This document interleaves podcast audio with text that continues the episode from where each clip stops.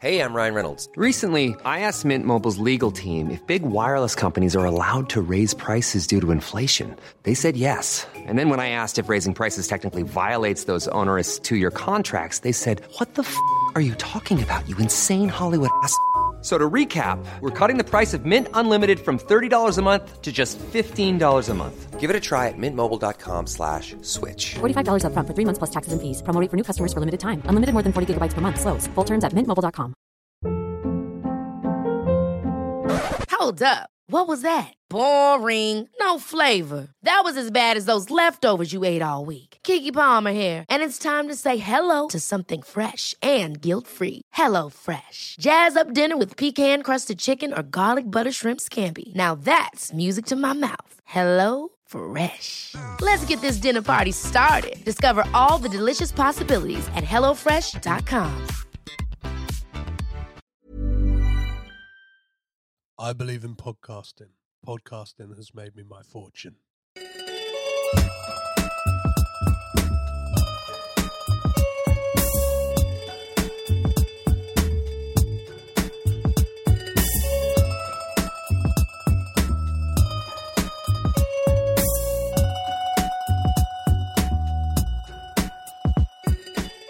Hello and welcome to Caged In Presents Coppola Connections, brought to you as ever by the Breadcrumbs Collective and hosted by me, Petros Pat Syllabus. This is episode 36 and it is a big one as we are here to celebrate the 50th anniversary of Francis Ford Coppola's crime classic, The Godfather. So yeah, you're in for a in for a real treat with this one. Um, if this is your first time listening to the podcast, what we do over here is watch every single film in the collective Coppola family filmography to determine are they the greatest film family of all time.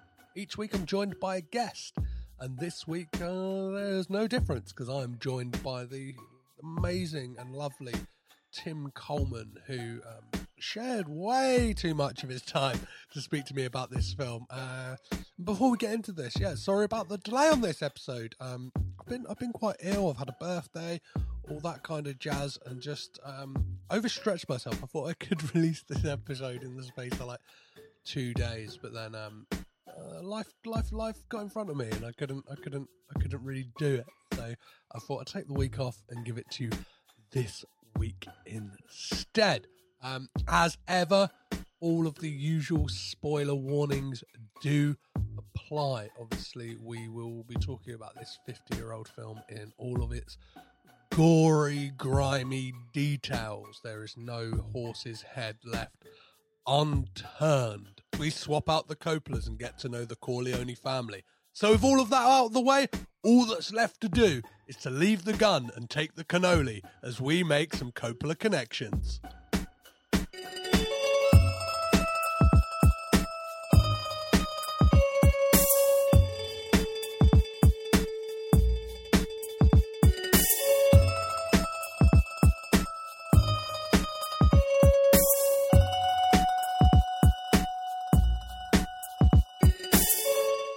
This week, I made my guest an offer they couldn't refuse. Come and talk about this film, or a horse's head would be mysteriously appearing in their bed tomorrow morning. Helping me this week to determine if the Coppola family, like the Corleones, can rise to the top and be crowned the greatest film family of all time, or they sleep with the fishes like Luca Brasi. My consigliere for this chat is film journalist, podcaster, and lecturer Tim Coleman. Tim, do you spend time with your family? A man who spends no time with his family can't really call himself a man. So that's a yes. Perfect. Yeah.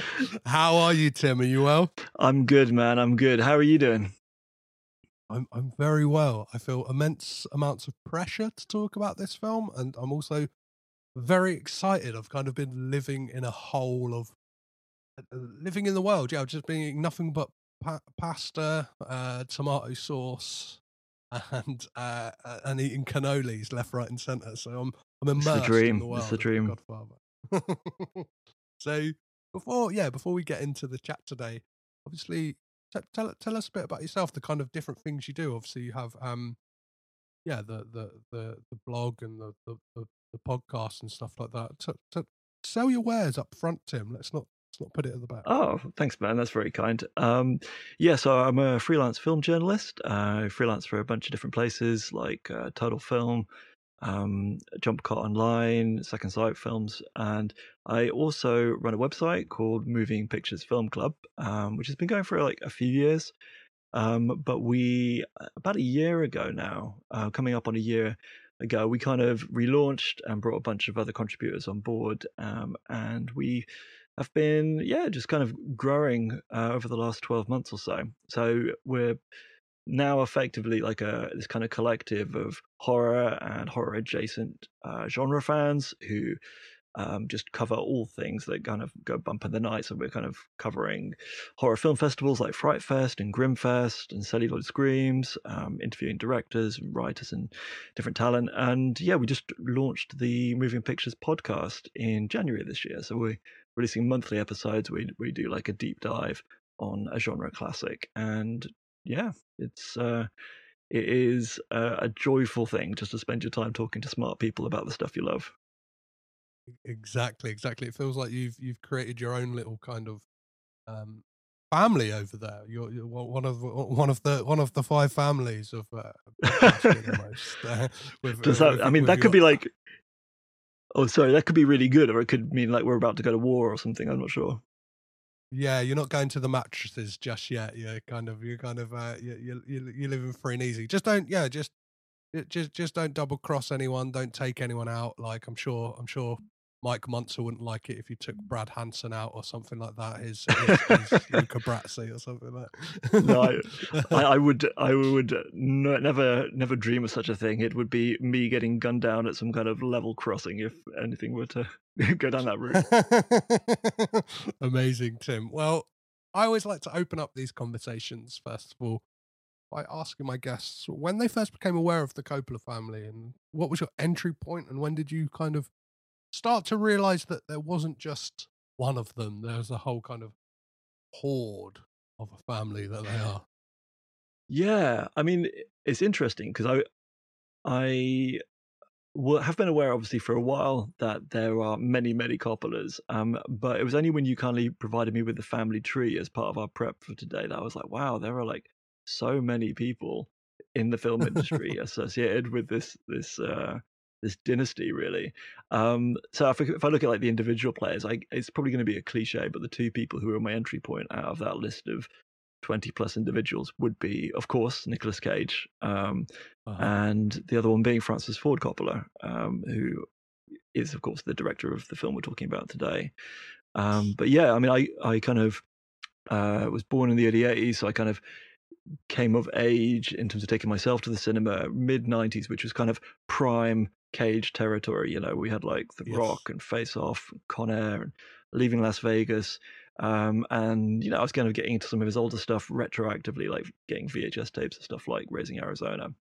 um, but I, d- I think i only found out years later that he was a birth relative of, uh, of francis ford coppola and his you know his real name of course is nicolas kim coppola um, but yeah, like about the same sort of time, like I was getting into some classic cinema, and so like my parents were showing me stuff like Apocalypse Now, The Conversation, um, and yeah, like uh, around about the late nineties, I'm guessing it was probably maybe like the 25th anniversary of the Godfather trilogy. Mm-hmm. Like Paramount re-released the uh, the films on this kind of leather bound VHS box set, and uh, yeah, I just remember like picking it, picking it up, and I watched the three films on three successive days, um, and was knocked on my back by the sheer majesty of cinema that is, you know, Francis Ford Coppola in full flight, in full flight. Um, yeah, in in the Godfather legacy.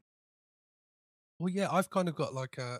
It's not that much of a a revelation to people who listen to this podcast regularly, but I've never watched part three and I've mm-hmm. only watched part two very recently, just because mm-hmm. They were massive blind spots for me, and even even even so much this film as well. There's like an element to it that I'd watch. I definitely watched first one when I was way too young and kind of like didn't understand it and had like that almost. Uh, oh, a your dad's kind of film, kind of like very, Yeah. very. Uh, I'm I- I'm a little bit younger, so uh, yeah, I'll be 31 tomorrow as we're recording. So And I- happy birthday to you. thank you. Yeah, yeah. There was like this weird stuffiness to to it. Do you know what I mean? That I was like kind of put off Hmm. put off by. But yeah, watching and especially having the experience of watching the first and the second one on big screen fairly recently, Mhm. I was kind of Mhm. like, and yeah, wh- when I knew I was covering them for this podcast, I was like, ah, I should rewatch. I should like rewatch the first one. I should watch the second one. But I was like, probably going to be a bit more fun for maybe the listeners and like uh, me as well, kind of to really immerse myself into into these films, kind of come at it afresh almost. Do you know what I mean? Like I've I've, Mhm. I've watched Mhm. I've I've watched this first film maybe two, three, four times in the in Mhm. the past like month or so. So yeah, I've kind of gone from having I don't know, maybe like a fifteen year gap between seeing Mhm. seeing it to like kind of just watching it watching it on its own, watching it with the director's commentary, kind of like really Yeah. fucking ingesting everything that, that, that, that this film has to offer. Um Amazing. so let me ask you, Tim, have you ever met a Coppola? Obviously, like, yeah, you're, you're moving and shaking in, in film circles. Have, have you ever had the, the good fortune of meeting a Coppola? So not not to my knowledge, and there are there are so many of them. Um, maybe, but I I don't think so. But I was trying to think from a like a six degrees of separation type deal. What's the closest I've ever come? And so bear with me. This is this is pretty thin, but I think this is my closest uh, connection. Is that um, uh, I think it was around about 2007, 2008. Um, I was visiting um, a friend of mine over in California, and my wife and I were in LA um, for New Year's Day, and um, we were kind of joking when we were going to LA, like, "Oh, maybe we'll see some famous people." Ah, ha, of course you won't do because LA is a massive city, and you know they're, they're it's full of just regular non-famous people. Um, but we ended up like going to a bookstore, and these kids get on got onto the um, escalator in front of us, and then we got on, and then we realized the parents were on behind us, and I felt like a bit awkward because I didn't, you know, didn't mean to get in between like parents and their kids, and turned around, and the parent was Don Cheadle um, and and his partner. Um, now, so my connection would be that Don Cheadle uh, was in Iron Man 2 with Scarlett Johansson, and of course, Scarlett Johansson was in Lost in Translation, directed by Sofia Coppola. So, very, very tangentially, that, that is the closest I can give, I'm afraid. Uh, that's amazing. That That's up there with somebody saying they saw Phantom Planet uh, with Jason Schwartzman on drums. So, so that's the, that's the closest they came to meeting. Amazing. Um, Amazing. So yeah, the, the the next question I always um have on this is what was the first Francis Ford Coppola film you saw? Would it have been you, you mentioned Apocalypse Now, or, or would it have been The Godfather, perhaps? Yeah, I mean, it's that whole period of my life, I guess, is a little bit soupy in terms of trying to put Uh-huh. which came first, and maybe particularly because, um, and this is a controversial thing to say, I'm not the biggest fan of Apocalypse Now, um, Oh. and so I don't think it made the the most lasting impression upon me when I saw it. Like certain moments, yes, but not not as a wow, this is a defining experience. And similarly for the conversation, like you, I can kind of remember uh, that you know they're they're incredibly well made films, but not ones that I have a big emotional connection with. So probably the the first Francis movie which really knocked my socks off was Godfather One, followed 24 hours later by Godfather Two, um, which is uh, you know um, an unbelievable double bill essentially. I mean, and I actually would say I've only seen Godfather three once, so this is with the caveat that that was once 23 years ago. So I, I will revisit it now that they've brought out the um the kind of re-edited version, the uh, Mhm. uh, Godfather Yeah. Coda, I believe it's called. Um, but yeah, I think I think Godfather three was was good, just not not in the same stratospheric level of the first two films. Interesting. Yeah, I find I, I, I find the fact that having not seen the third one, the title of Coda definitely ruined what happens at the end of that film for me. yeah, I mean, it, it's a bold move. It's kind of the question of like how long after a film comes out, is it okay to spoil it? Because like putting, yeah, the fact that the main character dies in the title that that is a power move. Like same way as like the Planet of the Apes poster, which has the last shot on the poster. You know, it's kind of swings for the fences. Yeah.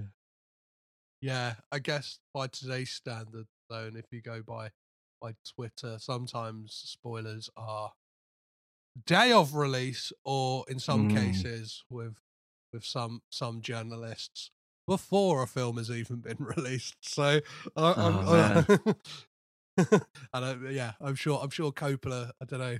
There was a there was a discussion probably made that uh, surely everybody's seen this movie by now. Yeah, yeah. I mean, I guess like it, it's an interesting way of bringing the finality of Michael's story front and center because in many ways, without spoiling anything beyond the title for you for part three, like the the three films together are collectively the rise and fall of Michael Corleone. Um, Yeah, yeah. and so it kind of ties it in a bow. But yeah, you know, maybe I think that maybe they're trying to redeem the kind of slightly uh, infamous reputation part three has, where it was fairly maligned. I think unfairly. I think, it, like I said, I think it's still a decent film. It's just coming in the kind of massive shadows of its two previous installments. definitely that that that kind of gaping uh gap between those films being released as well right? So it's what it's Mm. 1974 for part two and then 1990 for part part three and then obviously francis ford coppola's a different director al pacino is a vastly different actor like it's uh yeah i can only imagine that they kind of don't know.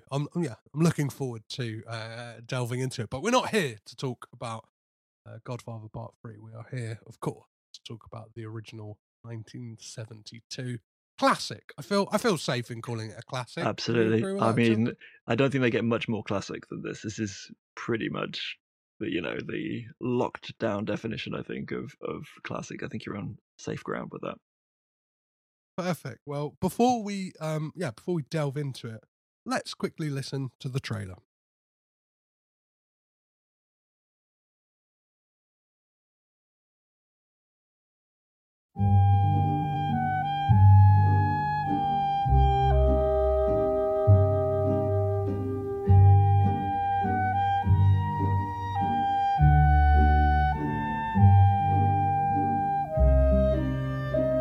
My father's no different than any other powerful man who's responsible for other people. If I had this part in the picture, it puts me right back up on top again. This Hollywood big shot's gonna give you what you want. He says there's no chance. I'm gonna make him an offer he can't refuse. You know my father. The men are coming here to kill him. Now you want to get mixed up in the family business?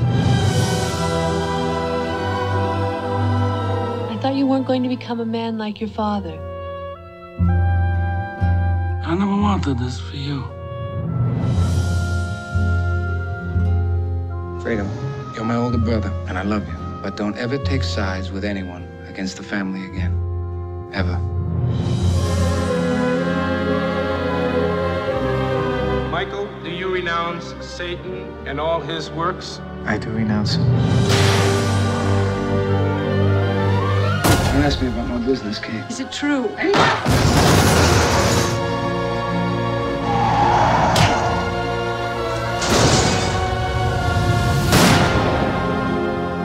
Leave the gun.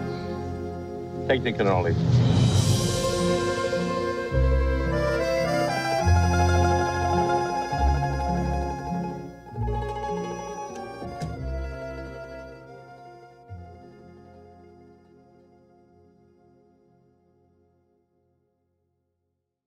So, The Godfather is directed by, of course, Francis Ford Coppola, based on the novel by Mario Puzo of the same name and adapted to screen by both Francis Ford Coppola and Mario Puzo. But we'll get into that because it's kind of a whole bit of a sordid affair. What happened kind of there? It's kind of a weird, weird goings on. There was two scripts at one point, but yeah, I'm sure I'm sure we'll delve into that. The film stars Marlon Brando, Al Pacino, James Caan, Robert Duvall, Diane Keaton, Talia Shire, John Cazale, Abe Vigoda, and Robert Castellano.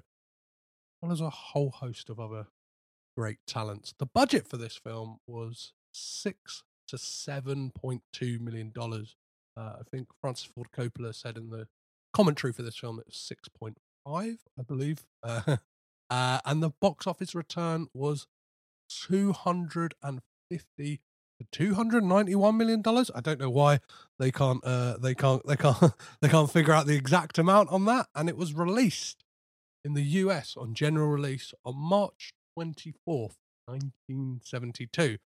So when you're listening to this, if you listen to it on day of release, that is exactly 50 years ago today. So, Tim, um, yeah, can you expand on you, you? You said that you kind of watched them over three consecutive nights. Can you take us back to what was your impression that that first night when you kind of after you had after the the VHS had ejected from The Godfather for the first time?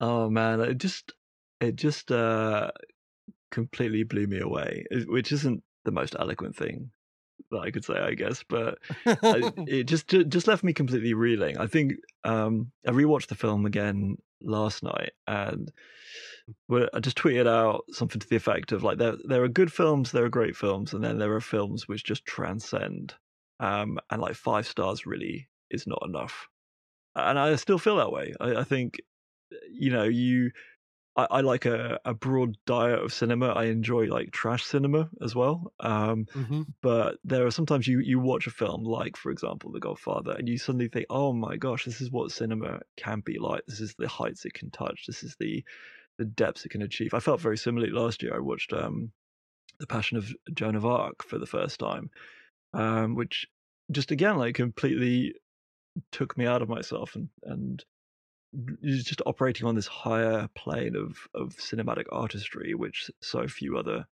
uh, films and and actors and directors can touch. Um, and every now and again, it comes together in this kind of un- unassailable masterpiece.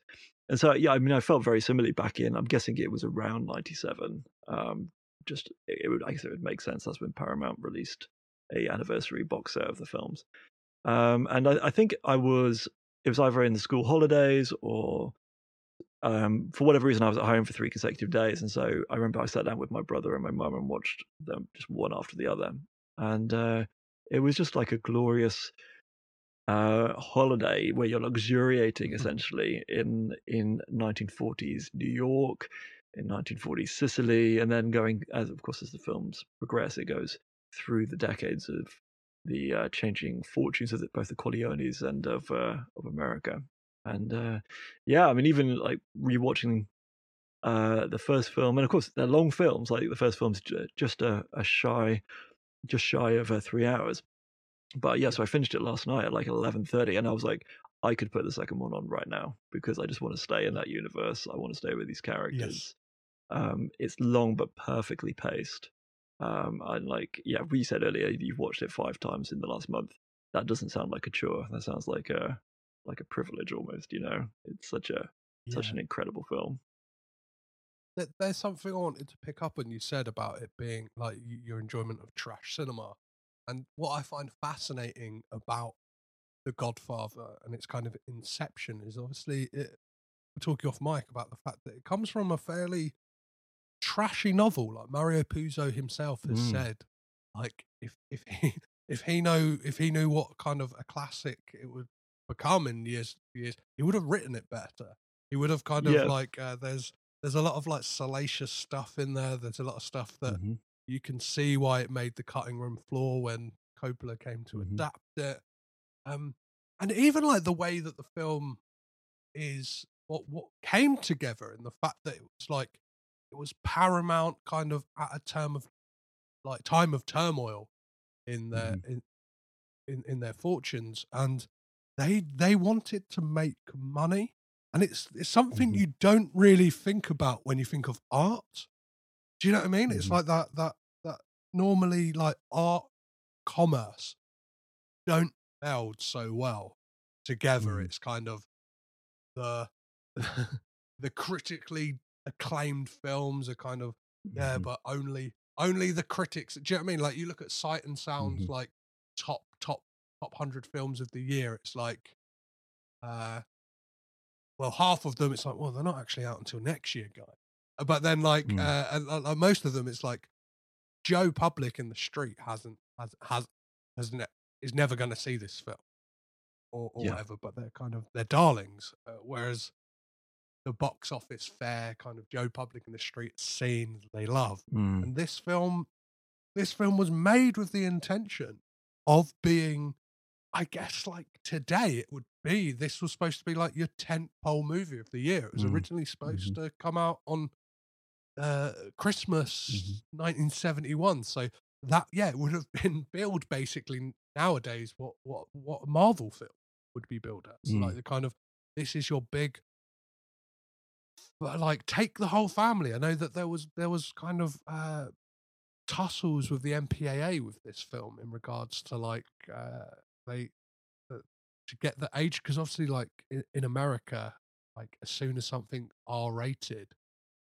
you can take the whole family something that I've never quite Mm. understood anyway like as long as you're with somebody over the age of 17 but yeah like they intended for people to take like enough do you know what I mean like make it tame enough that it didn't get like uh, a an X rating or do you know what I mean like it was it was it was Mhm. it was enjoyable enough for the for the whole family in a weird way so yeah it's Yeah. it's, it's crazy it's yeah I think I, I think it's crazy that it's kind of like you said, it is this um mark of just like amazing things coming together. But I always find it fascinating that the intentions of it weren't that at all. At least not on everyone's part. Do you know what I mean? I think Mm. Francis Ford Coppola maybe had different ideas Mm. and kind of fought for those ideas. But studio behind it very much saw it as like a, a cash grab. Yeah. Yeah, no, it is really interesting, isn't it? And like, um, I should say, I've not actually read uh, novel, um, but it, it, I feel like Paramount kind of um, happened upon this real uh, cash cow, basically. Like they, um, the book was published in '69 um, and became this uh, incredible best-selling work. In fact, I think it was at the time, and for several years afterwards, the number one best-selling published work in history, um, which is incredible. Um, but like Paramount came across it um, in '67, so like before it kind of hit that astronomical level of success. Um, and there was this a, a literary scout from Paramount that came across. I think it was only a 60-page manuscript at that point called Yeah. Mafia, and they kind of like saw the potential that it had, brought it to Paramount's vice president of production, Peter Bart, um, and they offered uh, Puzo, I think it was twelve and a half grand in dollars uh, to option the work, with the option of then an additional eighty thousand if the finished work was made into a film. Um, and it, it was not a lot of money for like optioning a novel.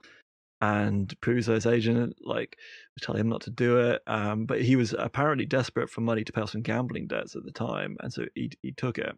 Um, and then like Paramount ended up with this massive success story in their hands because like two years later the, the novel comes out and it's this runaway success and um yeah i mean in a way they just got incredibly lucky that they just bet on the right horse and they that that talent scout that literary scout saw the potential in Puzo's novel and uh they invested very wisely I love the fact as well that like they kind of in the same way that I think that Paramount preyed upon Francis Ford Coppola's need for money as well. Yes, like yes, yes. kind of at the time had kind of come off the back of directing the Rain People. Um, him and Mhm. George Lucas had just made THX uh, one three three eight, and uh, it was George Lucas who said to him when uh, the studio said like after I, I think they had kind of asked everyone who was everyone and then a few other people you've never heard of and then kind of Mhm. came to Coppola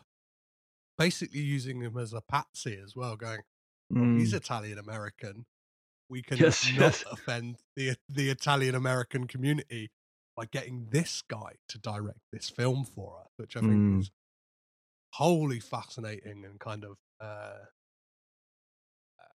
very fascinating. Yeah, uh, fa- fascinating and quite, quite, quite, quite problematic. And I, I guess Coppola got to stick the two fingers up to them by kind of threading through this message that he has against the kind of um, yes American system and capitalism and kind of what Uh-huh. all of that is through, throughout the Godfather. But yeah, um, Fran- yeah uh, American American Zoetrope, Francis Ford Coppola's company, think, were in debt to Paramount themselves, and they're um, they just needed money. And George Lucas said to him, uh, you, you, "You need to take this film, Francis. We owe, I think, at that time, like forty thousand dollars, which Oh, would've been a 400, I think it was. chunk of- Yeah, four, four hundred. Yeah, yeah, four- four hundred 400,000. thousand dollars. Yeah, yeah, yeah. So, so yeah, uh, that which would have been a big chunk of change in those days, right? Yeah, hundred percent, man. I mean, it's a lot of money now, right? And these are Uh-huh. young guys at the time. Like uh, a Coppola was twenty nine when he made The Godfather, so we're thinking this is before that point. And he, I mean, first of all, just pause for a second and that say that is offensively young to be that talented. um, you know, you and I are both uh, past twenty nine now, and so I, you look back on, um, yeah, on uh, filmmakers who churn out these incredible masterpieces at that age with nothing but awe and respect. Um, but yeah, I mean, you're you're completely right. They they owed um, this vast sum of money to um, to kind of pay for the overruns from THX one one three eight, and it was a gig, right? Um, I think. I mean, I I I like to think, and maybe this is naive, that there was an element where Paramount were making decisions, of course, because they wanted to get a good return on their investment. It is, like filmmaking is a business to studios, of course it is. Uh huh. Um, but equally, I think they acknowledged that some of the the issues with previous mafia films they turned out had been that they felt inauthentic. Um, and so there's this phrase that Paramount uh, used, I think, that they wanted The Godfather to be ethnic to the core. Um, which Uh-huh. again it could sound kind of problematic and maybe maybe it is but it also maybe acknowledged that if you're telling a story about the italian american crime families don't put a bunch of uh you know non-italian americans in the in the roles it just maybe doesn't work um and so yeah they they did approach other people they approached like sergio leone who um turned it down to go off and apparently go and make uh, once upon a time in america came to like other people from the American New Wave, people like uh, Peter Bogdanovich was approached, but he declined it because he didn't want to make a mafia film. Um, yeah, and then eventually it, it lands in in uh, Coppola's lap. But uh, yeah, I mean, it's, in- it's interesting. You mentioned the novel um, being quite salacious, and and is what I find amusing is apparently when uh, when Coppola read it, um, just that he was really dismissive of, dismissive of it. Um, and I think the phrase he used, what it was that the phrase he used was that it was pretty cheap stuff, which is hilarious, you know, considering what it went on to become. Yeah, he he says in um the audio book for the notebook that he made like for the film that uh he kind of saw the cover for it and it always had that um puppets like marionette puppet hand and he was like oh this book's going to be about like machiavellian like thingy for control it's going to be it's going to be all the stuff i'm into and then kind of started turning the pages and was like Mhm. this isn't the book i thought it was Yeah. at all. Yeah. Like, and then like, um, but kind of, he, he had this kind of fateful day as well, where kind of, um, I think it was yeah, Peter Bart had come to speak to him about, uh, uh, uh, like do, doing the film. Kind of had mentioned the novel, and that same day had had a phone call with Marlon Brando. because Mm. Brando was um, turning him down to be in the conversation Wow. leads to a whole nother conversation of what that film could have been. Yeah. Yeah. Who would have Marlon Brando been in that film? Would he have been Harry Caul? Would he have maybe been the, the Robert Duvall character? It would, yeah, like uh, I kind of Mm. want to see Marlon Brando as Harry Caul for Mhm. some weird reason now. um, Yeah. Yeah. so, so yeah, like let's talk about the film itself and how do you feel like? I Don't know, like I don't know how you feel about the opening, but like I just think I d- let let let let's listen. I've got a bit of Bonasera's. op- I've got the exact opening to the film, just so like just to Mhm. sure everyone's heard it, but it's, I don't know. Let's live in it, Tim. Let's go. I for it. believe in America. America has made my fortune. And I raised my daughter in the American fashion. I gave her freedom, but I taught her never to dishonor her family. She found a boyfriend, not an Italian. She went to the movies with him. She stayed out late. I didn't protest. Two months ago, he took her for a drive with another boyfriend. They made her drink whiskey, and then they tried to take advantage of her. She resisted. She kept her honor. So they beat her like an animal. When I went to the hospital, her nose was broken. Her jaw was shattered, held together by wire. She couldn't even weep because of the pain. But I wept. Why did I weep? She was the light of my life. Beautiful girl. So, what do you make of the opening to to the Godfather and Bonasera's speech? I mean, what struck me on my my recent rewatch is firstly, of course, how perfect that whole scene is. It's an absolute masterclass in script writing, in performance work, in foreshadowing, in structure.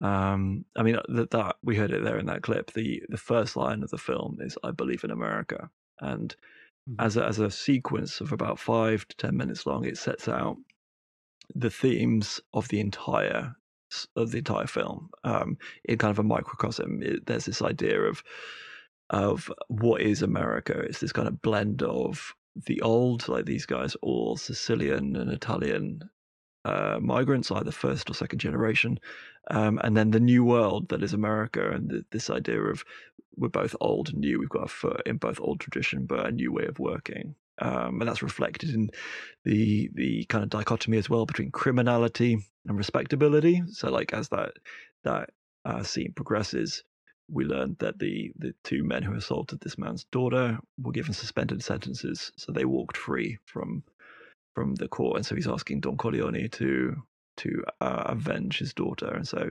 there's the justice of the state and there's the, the justice of the mafia, um, or if you phrase it another way, perhaps justice versus revenge. Um, and there's all the stuff around men and women as well. Like uh, this is about a crime that's been committed against a woman, and as we go through the film, there are many crimes of different sorts that connect, you know, committed against women. Both, you know, the the assaults which Corleone's daughter suffers. Like this, this scene takes place during his daughter Connie's uh, wedding, who's played, of course, by Talia Shire, who's Coppola's uh, sister. Um, but she herself becomes a victim of domestic abuse from her her partner. Um, and yeah, there's just like so so much richness, so much textural richness in that scene. It, it beautifully just sets up the the tone and the concerns of of what we're going to be exploring over the next three hours. Yeah, and I think that like what it cleverly does as well is all of the people that come to visit uh, Don Corleone. Well, Don Corleone. This this is a, a bone of contention for a lot of people as well. Is the fact that Mario Mario Puzo know nothing about the mafia, and that uh, mm. I think people have said that nobody would be called Don Corleone. He would be uh, he'd be Don Vito, like the mafia. Don Vito, yeah. Like yeah, yeah, yeah, yeah. But um, yeah, all of the people that come to visit Don Vito, like, it's this amazing. Like you said, it's this amazing thing of um, in the script writing, and I guess like plays somewhat in the novel, but it's like this this Chekhov's gun of different like mm. characters that like you kind you kind of think like oh and and and it sets up what what the Don's kind of whole shtick is like this kind of I'll do you a favor, but one day, like he says to Bonasera, mm-hmm. one day it may never come, but I will call upon you. And then it's like setting mm. up these beautiful dominoes that like one mm. by one throughout the film you kind of see whether it is like uh, even, even the baker like um, he, mm-hmm. he mentions a, a, young man named enzo and you don't really think mm. anything of it like maybe on first watch and then kind of if you're like me and you've watched it like a lot in quick succession like he's the guy who turns up to the in the hospital and kind of stands there with Michael, or there's like Johnny Fontane, like obviously kind of has this big presence. There's a whole like thing around him. He's kind of this this film's conduit for someone like Frank Sinatra. It's uh, there's a Mhm. whole like controversy around that whole thing, and like Frank Sinatra hated the film because of it and stuff like that. But then like Mhm. yeah, you've got you've got Johnny Fontane who like you think, oh maybe he's gonna turn up throughout this film, and it's not really until the last Yeah. 20 minutes or so that he kind of like raises his head and it's like ah that is like his, his kind him coming into the film again is like that kind of final domino dropping Yes. of these kind of like small things that are set up in this Mm. this introduction i think i think i think it's really really fascinating and the kind of um i don't know Mm. like um yeah like it, thi- this feels like a good opportunity to like because i guess the first character of, of the lead cast we get introduced to is the don himself Mhm. played by played by marlon brando um what do you think of brando's performance in this film tim Yeah, I mean, I think I think it's fan- fantastic. Um, however, I, what I would say is, it's one of those performances which is so iconic. It's perhaps a little bit difficult to see it with the kind of clarity that one might have seen it in '72, because if anyone ever does an impersonation of a mob boss, it will tend to be you know, the the Brando, oh, respect me, respect the family. You know, that's a terrible Brando impression. Uh, Complete apologies to to all Brando fans listening. Um, but you know what I mean? Like, it's an iconic, um, it's an iconic voice. It's an iconic the way his face looks with the sagging jowly cheeks. You know, um, but I think it's wonderful, and I think the thing that really comes across very beautifully in that scene, and it's partly in the writing, but it's also in in Brando's performance is the warmth that Vito has as a person. Um, because you you know it's a film about the mob, and so you're thinking like this guy's talking about this horrendous assault that his daughter suffered. Clearly, the Godfather's just going to go and blow those guys away, but um, that because that's what that's what the father's asking for. But but Vito's first act is an act of restraint. He says, "Well, these guys are your daughter is alive. I can't kill these guys. That's not justice. That's vengeance." Um, but he does agree to have them badly assaulted as a consummate retaliation for their crimes. Um, so there's that element of like, okay, so he's not like this completely unhinged killer. He's got some kind of moral code that he's thinking about proportionality in response. And then, like, he's saying all this stuff around.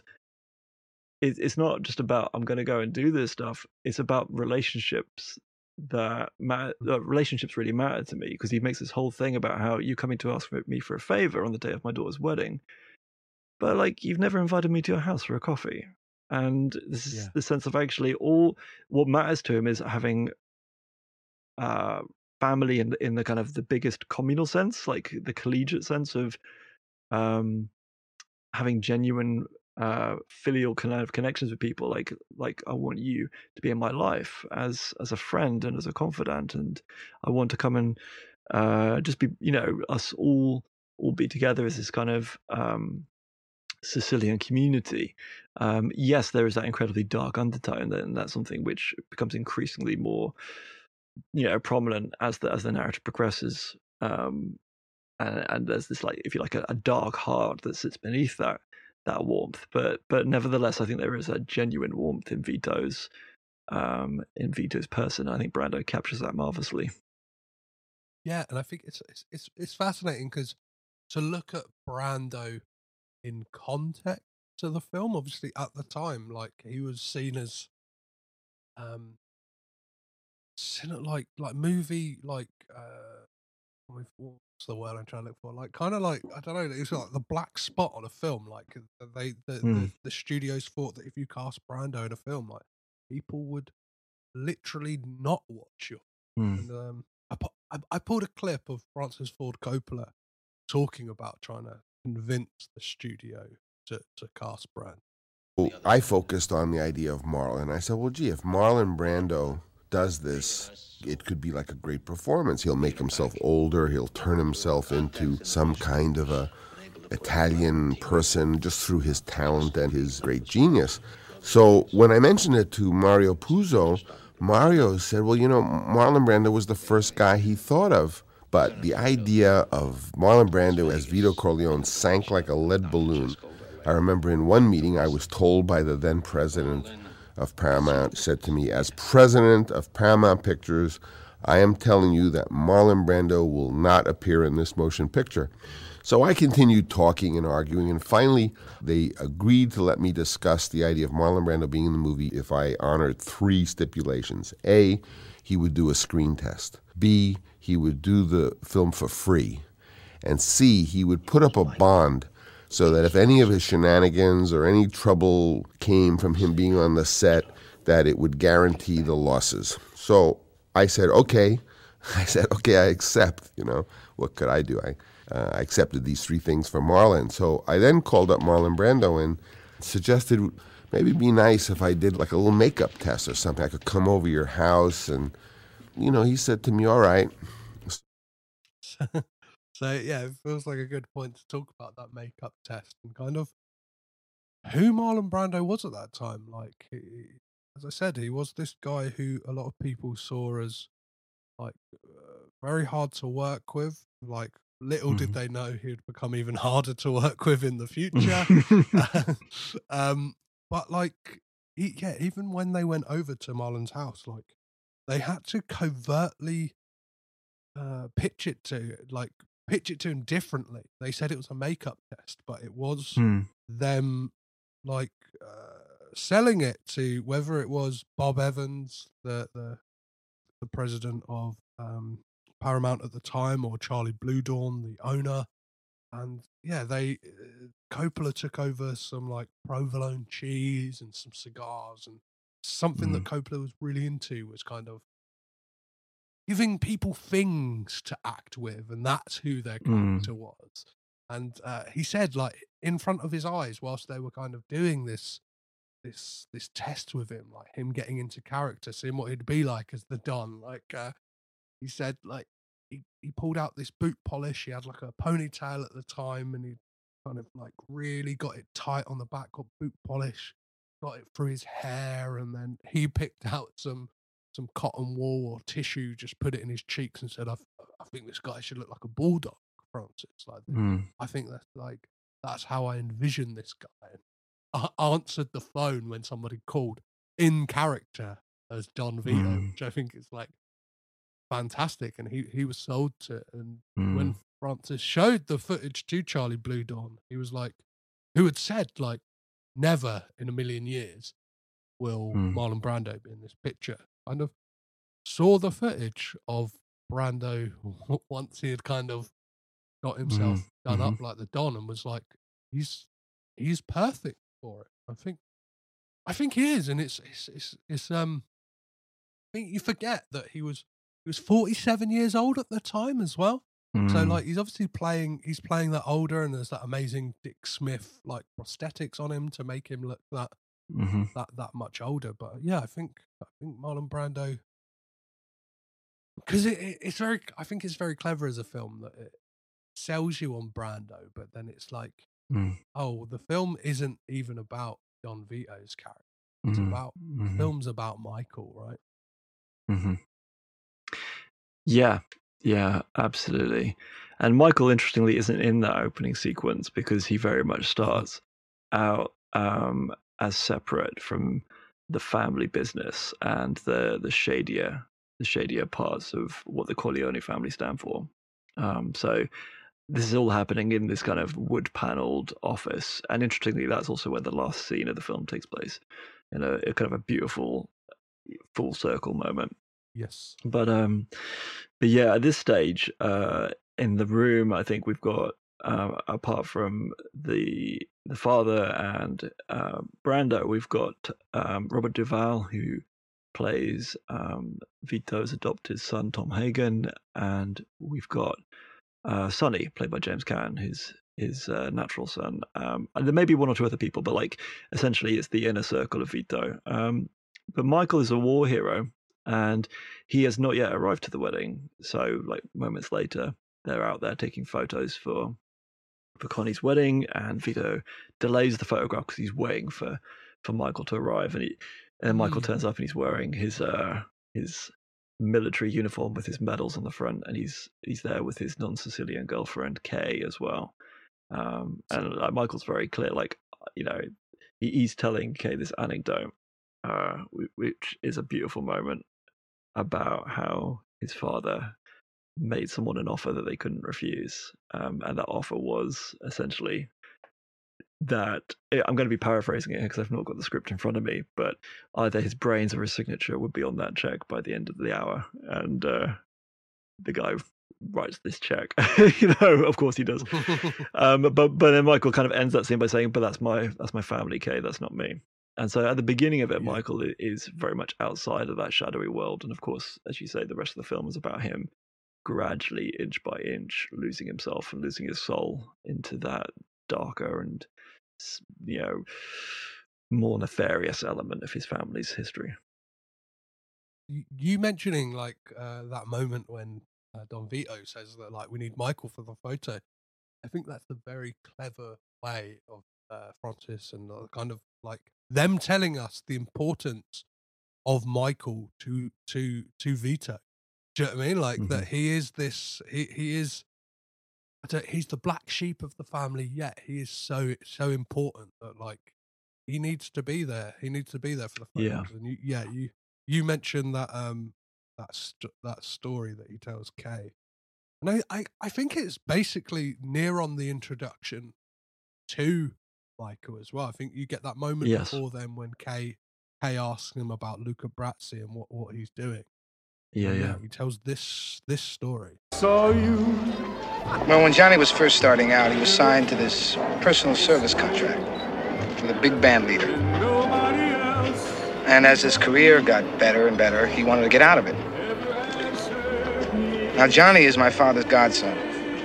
And my father went to see this band leader.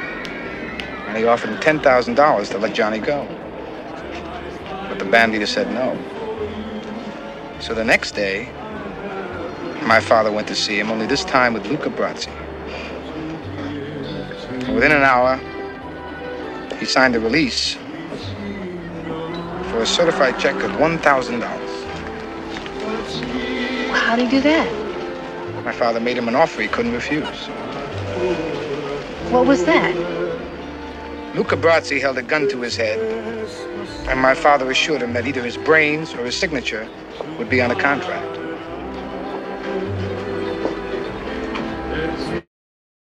And like you said, he said that's that's that's my family. That's that's that's not me. But um, w- I wa- I wanted to ask you what what do you make of the kind of introduction we get to different characters thr- throughout this wedding? Because uh, I personally find it quite quite quite fascinating. Whether it is kind of tertiary characters or they're very important, like Clemenza and Tessio Mm. and stuff like that. What do, what do you Mm. what do you make of the way that the film introduces us to them through through the setting of this wedding? Yeah, that's such a good question, and I, I think it kind of uh, shows how masterful Coppola is in commanding the the setup of the wedding, because that is a, a fairly long series of scenes. It's something in the region of thirty to forty minutes at the wedding. Yeah.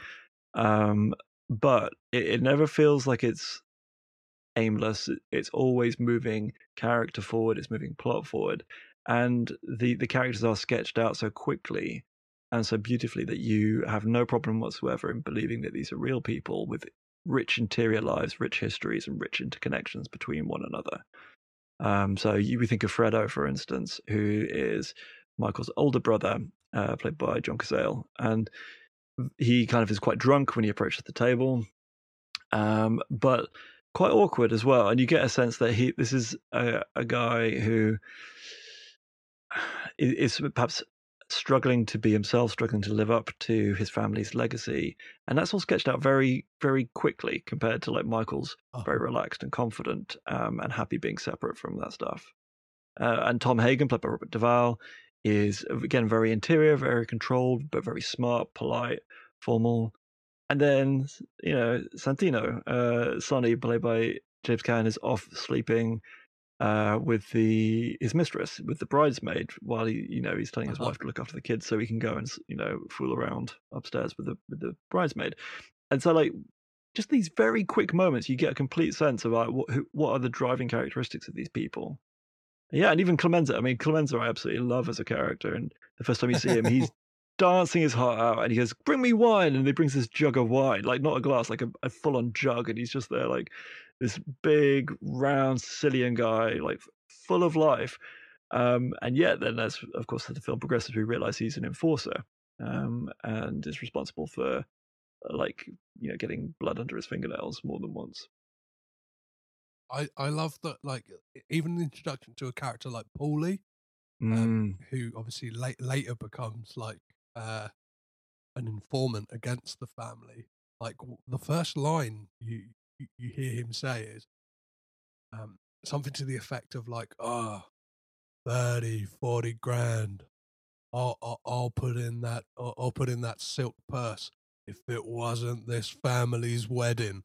And like, you kind Yeah, of like, yeah. again, it's, it's planting these great little seeds that you might not pick up on on a first time, but like kind of yeah, like I think it's just beautiful storytelling. Like you kind of Mm. uh, as an audience member, if if if if you're paying attention, you're going to pick up on that, and then when the Paulie stuff comes to light later on in the film, you're like, of course, of course, mhm. yeah. yeah, And there's I love what I love about the wedding is it's the small details. I know that Coppola said like there's a somebody like throws Paulie a couple of sandwiches. He's like, hey, a couple of gabagool, like, and he, he catches him. He's like, Francis, like, I remember that from family weddings, and he got his Mm. own dad to pick out the like to to orchestrate the music, get the get the get the Mhm. band together, Mhm. and like really, re- like it, it has a sense of hustle and bustle, and like being Mm. of uh, a Medi- Mediterranean like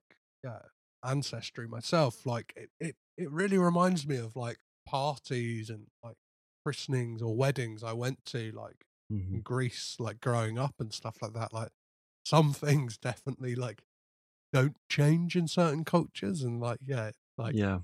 even though this is like set in the forties, it's like that is yeah, it kind of captures that Mediterranean way of like all partying and like having fun and like even down to like the costume design of like they, they were very meticulous of like how people would look down to like like Italian women wouldn't dress up for a wedding. It's kind of like, do you know what I mean? Like it's like nobody's really glammed up to the nines. It's like, yeah, men would be in suits, do you know what I mean? But it's not like Mhm. uh, a lot of the men were in suits anyway at that Mhm. time. It's not like I don't know, it's a lot more rustic and family Mm-hmm. vibe than what you would expect a kind of lavish wedding of this what like yeah Mm. multimillionaires uh, uh, in the 40s do you know what i mean they're kind of like Yeah. they they can they control new york and like it's it's i don't know it's it, it feels it, it feels real like it feels lived in they feel like a family It really does. It really does, and it, it kind of invites you into that as well. Like, uh, and it maybe pays dividends on that that maybe slightly problematic com- uh, comment from Paramount about they wanted the film to be ethnic to the core because I think Coppola brings that kind of sense of lived reality, which would have been difficult for a director who was from a different heritage to have achieved. You know, it's a, it's those incidental details which which create a sense of authenticity and reality to those those sequences. Um, and of, of course, like borne out um, in terms of some of the casting as well. Like Talia Shire uh, is playing Connie Corleone in the opening scene, who is Coppola's sister.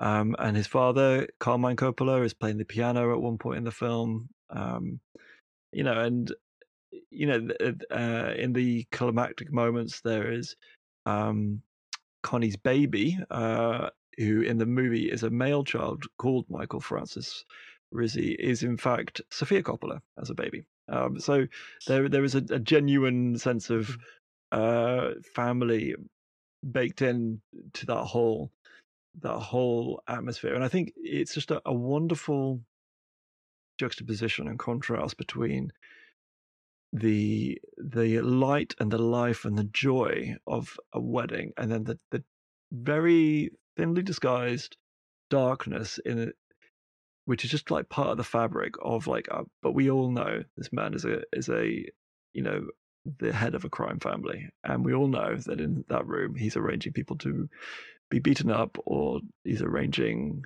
um, you know, various illegal activities, and maybe even arranging for people to be killed. Um, but it somehow still feels warm and safe and familial, and it is this incredible balancing act of tone, which just feels completely real and completely, completely authentic. Well, yeah. Do you like, but like, not buy into the family, but like, do you empathize with the Corleones at all? Yeah, hundred percent, hundred percent, without ever condoning who yeah. like their decisions or anything. But I mean, it's. I think this is it, it's this kind of in, weird emotional dissonance that it creates. I think in the audience, where on the one hand you think I would love to be at this party, like I would love to do this, like be uh, eating cannoli with uh, Clemenza, or, or I'd lo- love to go and have a scotch with with Tom. You know, I would. It just seems like it would be um, this this fantastic community to be part of. But then, you know, you equally, oh, I do anyway, kind of recoil from the idea of having to sell your soul out to the, to the level that these guys do.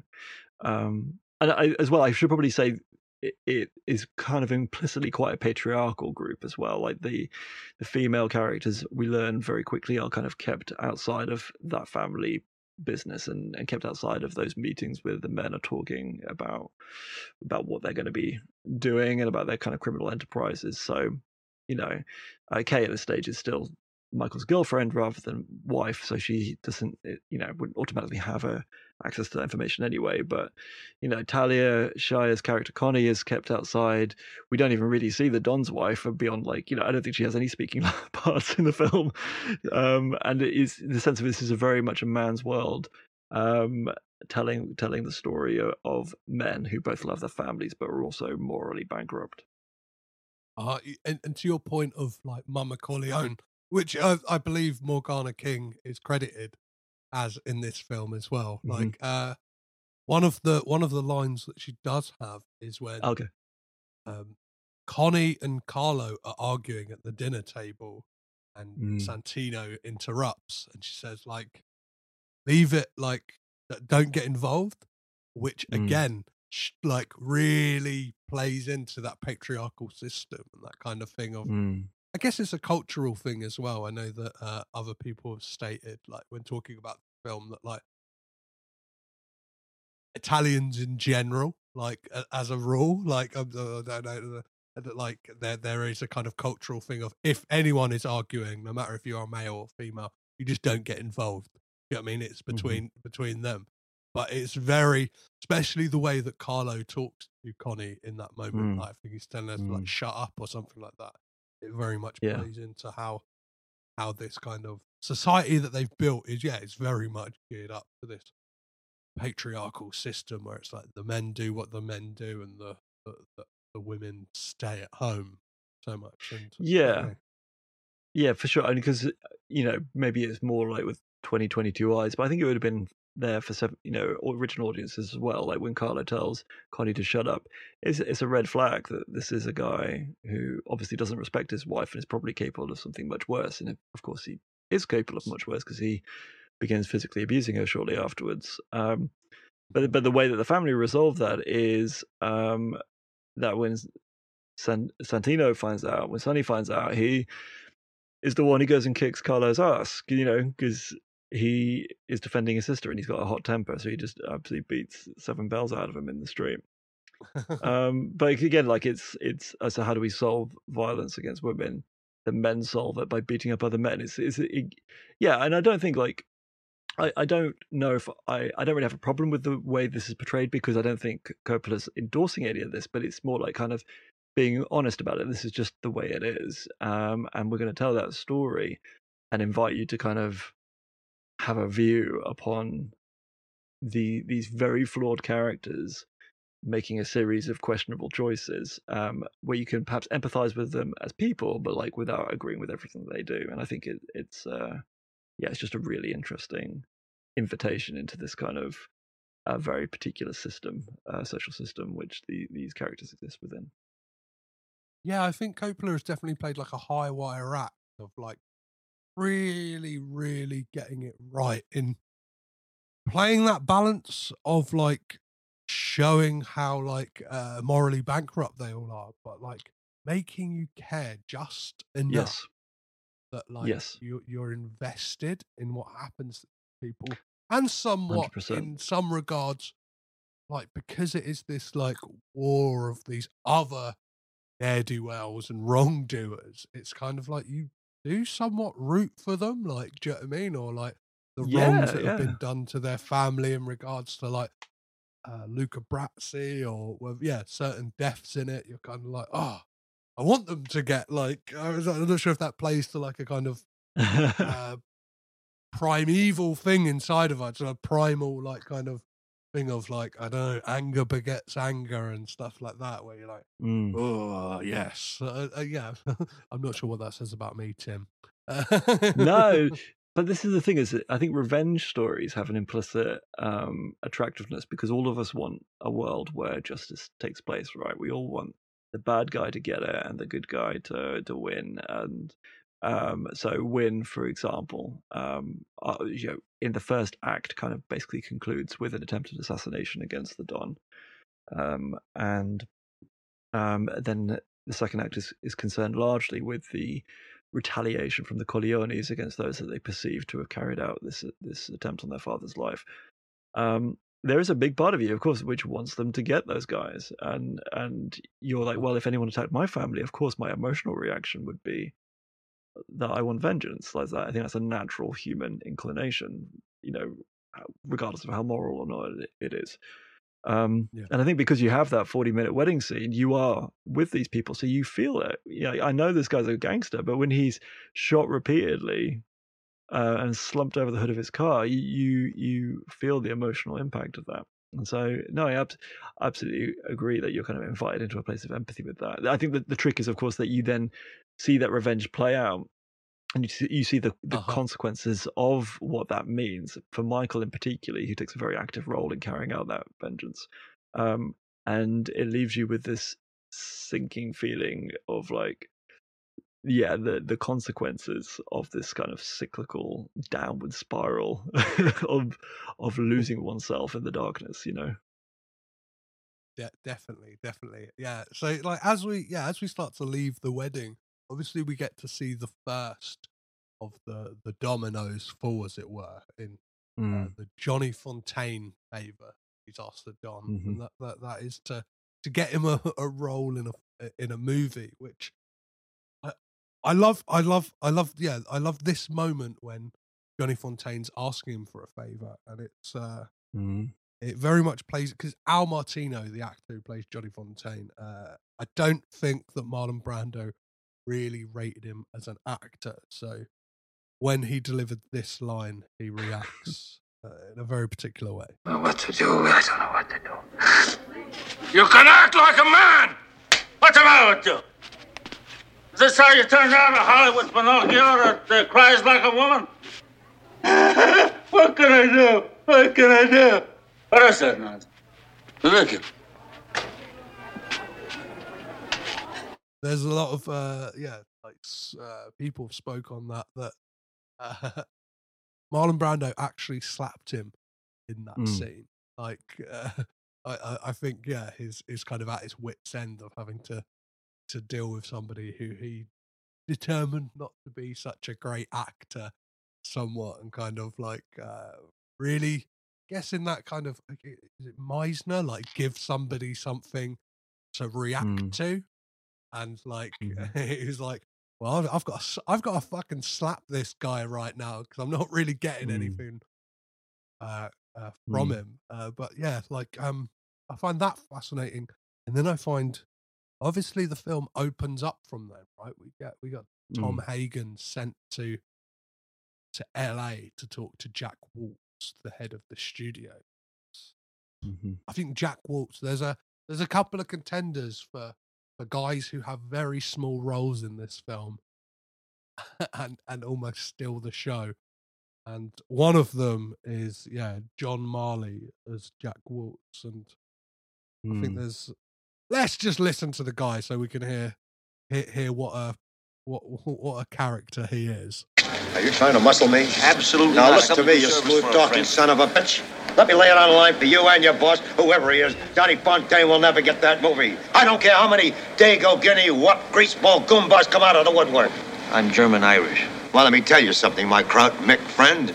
I'm going to make so much trouble for you, you won't know what hit Mr. you. Walsh, come a lawyer. I have not threatened. I know almost every big lawyer in New York. Who the hell are you? I have a special practice. I handle one client. Now, you have my number. I'll wait for your call. By the way, I admire your pictures very much. What do you make of this this kind of sequence? And yeah, and and, and kind of uh, John Marley coming in with this kind of ah, you see, I'll, I'll, I'll make you a big star. Like, I, I, Yeah. that, that, that, that's an that's an enduring line I have from this film. You're gonna be a big star. Yeah, yeah. I mean, it's a big performance, right? Um, but Yeah. it, it and it. I mean, I'm a big fan of any film which has an element of being about filmmaking as well. So films set around movie studios or films about making films, you know, it's kind of a, a sweet spot for me. I think what's interesting about Jack Woltz as a character and this this very brief subplot about Johnny Fontane trying to get this lead role is it, it feels a bit symbiotic with the real life um, pressures that Paramount came under from the actual mob when they were trying to make the film. Yes. So like um when you know the the Godfather's rolling into production and you get uh production boss Robert Evans started getting anonymous threats. Um there were uh like warnings that if um, Paramount didn't offer a bit of reciprocity back to, to Mafia, there would be union troubles or worse. Um, there's like, you know, Gulf and Western, who are Paramount's parent company, they had to evacuate their Manhattan headquarters because of bomb scares. Producer Al Ruddy uh, heard that a car was following him around LA. So all this stuff was going on. And then it led to like um, Al Ruddy making a few concessions to like the real life mafia. So he had to pass the script to uh, the Colombo family boss, Joe Colombo. Um, and part of like that that loose partnership was that there were a few of Colombo's associates were allowed to perform in The Godfather. One of whom is Lenny Montana, who plays Luca Brasi. Um, and so you know, uh, whi- which I I love it as a bit of trivia. I don't know how I feel about it as a bit of reality, but um, you know, uh, it's it's astonishing. I mean, so like the scene, for example, when Luca Brasi is um he's talking to himself uh, back in the wedding for a second, and and Kay's like, "Oh, Michael, what's that guy doing?" And he's repeating his lines. They put that in there with Luke with uh, Luca Brasi repeating his lines because Lenny Montana is not an actor. Like he's a guy who Yeah. had, a, had a role with the mob. He was a wrestler.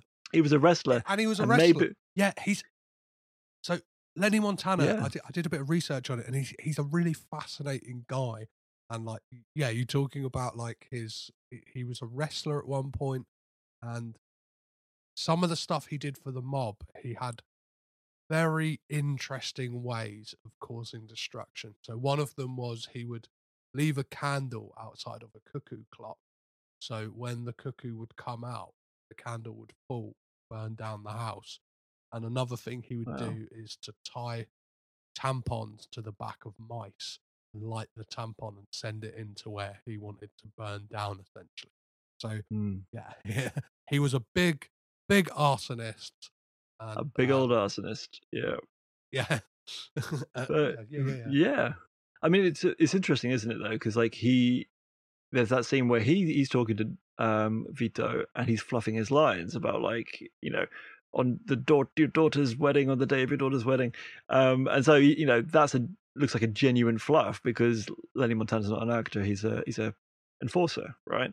Um, Yeah. But yeah, I mean, to go back to your original question about Jack Woltz, it feels interesting then that we have this whole subplot about the mob trying to exert pressure on Jack Woltz to take Johnny Fontane, and um, and I, it leads on to like probably one of the most infamous moments in the film, which Uh-huh. is the horse's head in the bed.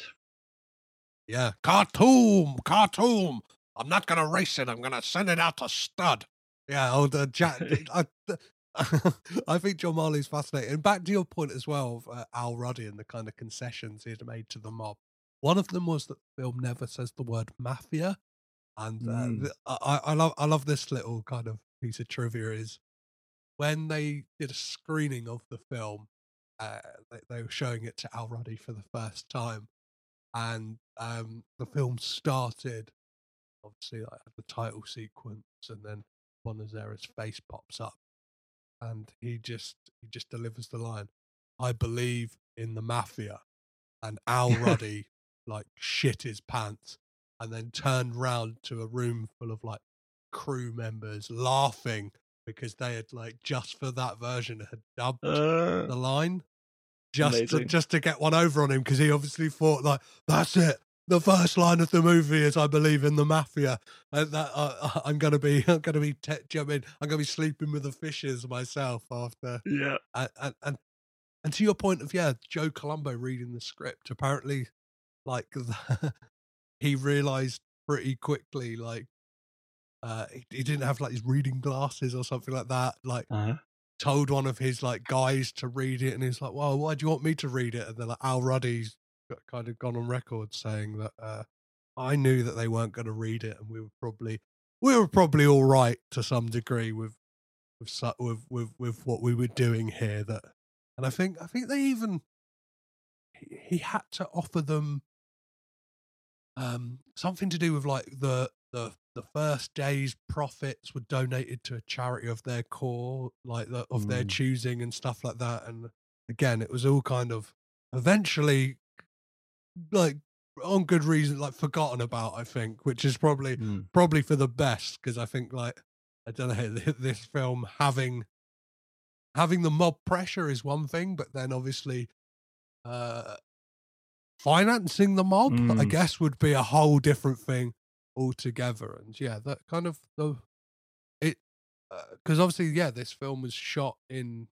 new york Yeah. for a lot of it on Yeah. on coppola's like um instruction and kind of pleading um it took them a while to get a lot of the locations because the the colombo family had kind of got gone around and i think they had i don't know why i hadn't written it down but like uh or it's escaped my mind but it's called like the anti or like yeah the the italian american league or something like that they were called so it was Mhm. basically uh, a way of seeming legit and i think joe colombo had created it because of the bad press that the fbi had put out there against his name Okay. so it kind of created this this somewhat charity company to like be like, oh, we're we're all for the for the the, the justice of the Italian American name, which was basically you can't say anything bad about the mob, otherwise you're hmm. stereotyping Italian Americans.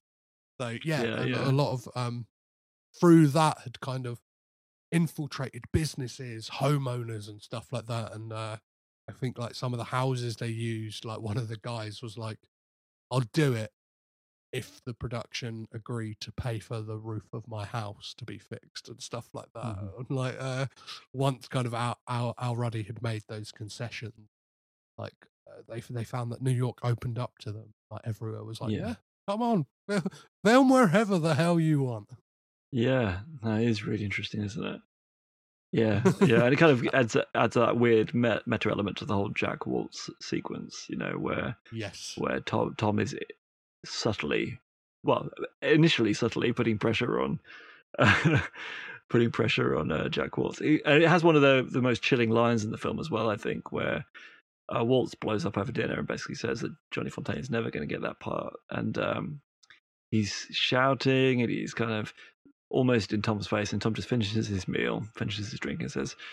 Thank you very much for your time. I'm going to go back to uh, Don Corleone. He is a man who insists on hearing bad news immediately. What do you think? Yes. Something bad's coming your way, son. And uh, indeed it does. In, and that right soon. Well, yeah, let's. I I, I want to play a clip. Uh, it's probably not the best audio clip, but it's when Jack Walt discovers what's lurking in his bed.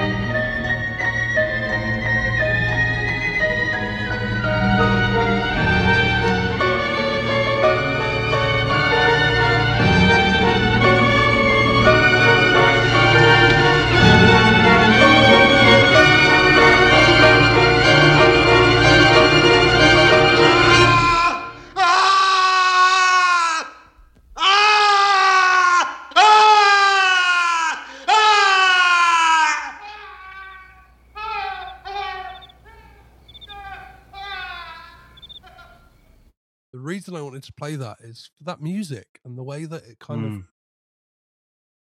it's, it's like a horror film, right? It's like a kind Mhm. of it's like it's like a a carousel kind of going out of control in the way that the music is playing and like it's overlapping using that that that element from the theme that and like it sounds like it's Mm. speeding up and like it sounds weirdly discordant and I don't know Yeah. horrible. Do you know what I mean? And like yeah, for the for the Yeah. the horror that it, it shows with the the horse's head in, in Yeah. Bed, which which was a real horse's head as well, a, which a real head, man. Yeah.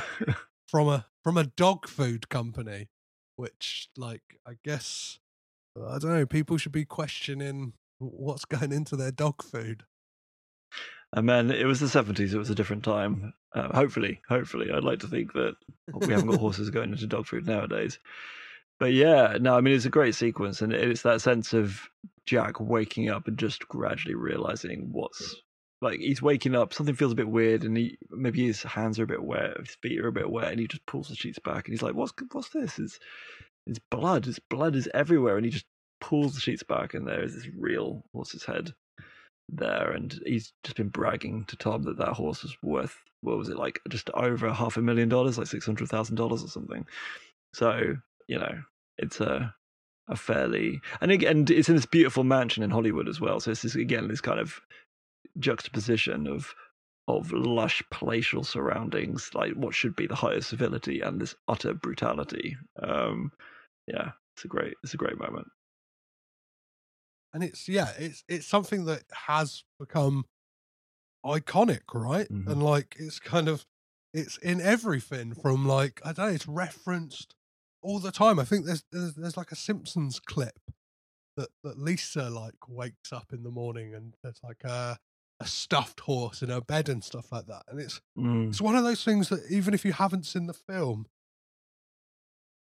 it kind of is like you you you know that moment or Yeah. again it's like like what you said about the uh don don vito like uh impression like it kind of lives rent free for a lot of people like that that Yeah. that, that moment which i think is is indelible to what a classic this film is Yeah, that's it. And I think like there are so many of those moments as well. Like I, I, I think you you could list somewhere in the region region of uh, maybe ten to twenty classic scenes, which are are in there. Not all not all like big grandstanding moments, like perhaps the horse's head are, but moments which are just so expertly choreographed um, um, and done. And I think like one of the next key ones uh, after like the assassination attempt on on uh, Don Vito, which comes shortly after the, the head sequence, and we realize that there is this uh, this Turkish narcotics smuggler called Sollozzo who's uh, come into New York. Um, and Michael realizes that Sollozzo, Sollozzo and uh, McCluskey, who's the uh, chief of police or police captain, sorry, police captain, are kind of in cahoots together and arranges to go and assassinate both of them. And again, like that sequence is just a masterclass in perfection, uh, in perfectly ratcheting tension, um, and and character development, and and I mean the film is just full of these these these sequences which are absolutely perfect. What's fascinating about the Sollozzo and like uh, McCluskey assassination as well is the fact that that was a scene that was filmed in the first week Wow. of like principal photography, and that was at a time as well when Francis Ford Coppola was under the impression and he had heard word that they were potentially going to fire him. Like Yeah, Paramount yeah, were yeah. not happy with what he was doing at that time, and has kind of like gone on record saying like, "I had it right there," like, and he knew that as well that he needed to sell Pacino to Paramount as well, and he was like, Mm. "Well, if I can get this scene done in the first week, I can sell them what I'm doing, and I can sell them Pacino." as an Mm. actor because, and it's it's crazy to think that they had any doubts with what Francis was doing. If like Mm. he delivered, like you said, like that that moment in the in the restaurant is just a masterclass in tension, right? It's like and and e even before then that that moment at the the hospital as well when Yeah, yeah, uh, yeah. Michael Michael twigs that um that yeah like they might be well there's definitely people coming to uh coming to kill Don Corleone. He's like shit Mm. like and, and he's like rushing around and Mm. what again uh George Lucas comes into this is he said to Francis when he was kind of cutting he's like you need some shots of empty corridors just to and like some sounds of footsteps just to really ramp up the tension in Mm, in those mm. sequences and they found them like they were like shit we haven't got that like I- I don't feel I didn't, actually film that. And the, those moments of the empty corridors are made up of the ends of takes. So it would have been like yeah it would have been like once once Al Pacino was out of frame they were like oh we'll just use those.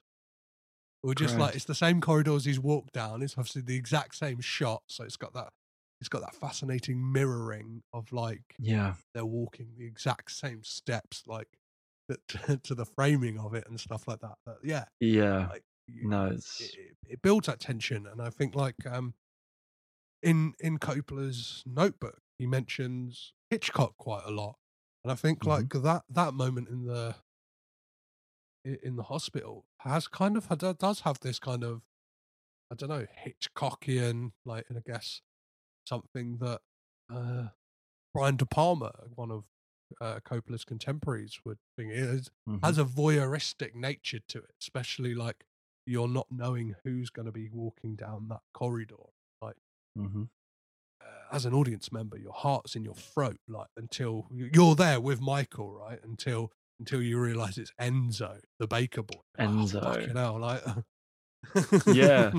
No it's so good isn't it? You, you're completely right. Um and then they there's uh that moment then where michael uh michael goes out the the front of the hospital with enzo. They move uh vito to another room and then they go outside and he says put your hand in your pocket like you've got a gun. He rough he pulls up enzo's collar pulls up his own collar and then this this uh car with uh, persons unknown rolls up outside and Michael slowly puts his hand inside his jacket as if reaching for a pistol, uh, and they pull away because they, they don't want a confrontation. And it's just, it's absolutely perfect. And th- there's a nice little um, coda to that sequence where Enzo goes to light a cigarette and he's he's like you know absolutely cacking it because he realizes how close they came and he, he's shaking. And then Michael, I think, it lights his cigarette for him and his hand is steady and it's this beautiful bit of just a very small character beat where you're like, actually, when the chips are down, Michael is a, somebody who can hold his cool and make strategic decisions, and it just beautifully seeds that actually he he uh, even at, at this stage he is, is still not part of the the mob element of the family. He's there because he loves his dad, but it perfectly seeds that he has those qualities that will make him a great Don, or certainly a ruthless Don, um, as the the final final act will bear witness to. yeah, and I think that um uh like b- b- before then, obviously, like we'd had doubts from Sonny if Mike could do it, right? Like whether whether he could or like no, it's after that, after that, like and yeah, and I think that is a perfect seeding. That, that, that's that's in my notes about like Michael, and I, I think like people around him forget that obviously he's been out like fighting in Yeah. in, in World War Two and stuff like that. And he's He's a war hero, had- right? to, yeah, he's had to kill people, and there's yeah, there's a there's that exchange between um Mike and Sonny. I, I, I love I love when you when Michael decides like he, he he comes up with the plan of what to do with Sollozzo and Lusky. Mm. Really like in in in quite a small succession we get these really interesting scenes where you see the coldness of Michael, whether it's the, the frosty goodbye, as with Kay, when he's Mm. kind of like you start to see those seeds of who he is going to become when he's kind of like, you've got to go. Like, she, Mm. she keeps pressing him, like, when will I see you? And he's like, you need to go back to New Hampshire. Okay. Like, I've got to do what I've got to do. And for all we, at this moment, all, all we know is that he's just going to see his dad at the Mm. hospital. But it's like, Michael, I, I don't know. It's like, had Michael made that decision then that he might like, Mm. do you know what I mean? Like that that the this life might actually be for him after all. Yeah, yeah, it's difficult to say, isn't it? Because it's so in, interior. I mean, I, I kind of wonder whether he was trying to just protect Kay and being like, stuff at the moment is really bad. I don't want you anywhere near it. But he certainly does come off as quite cool and dismissive with her, and Mhm. that's uh, clearly a, a dynamic in their relationship, which is only repeated um, at various other points after that. Because, um, yeah, he, he protects his dad at the hospital. McCluskey and his cops rock up. McCluskey assaults Michael, and then Michael comes up with the the plan that he is going to be the one to kill Sollozzo and McCluskey in the diner. Um, yeah, and uh, at that point, really, that's the that's the, the the moment, I guess, where Michael crosses the threshold from being civilian into into mobster. Because they even they even talk about Mike as being a civilian in in a scene earlier to that. Like, oh, don't worry, like Sollozzo's people aren't going to come for you because you're a, civilian. Um, but that's the point where he Yeah, steps no, over the yeah, line. yeah. Right. So, so I wanted to play a clip of, of, of Mike talking to to the kind of the the war room, basically, right? Aren't they the kind of like Yeah, yeah. the underbosses and and Sonny acting as as as as Don uh, for the time being? Because I just think it's like you're saying, it's that interior aspect of him, kind of the first signs that it becomes exterior somewhat. Wait. Can't wait. I don't care what Sollozzo says about a deal. He's gonna kill Pop. That's it. That's the key for him. Gotta get Sollozzo. Mike is right. Let me ask you something, Professor. I mean, what about this McCluskey? Huh? What do we do with this copy?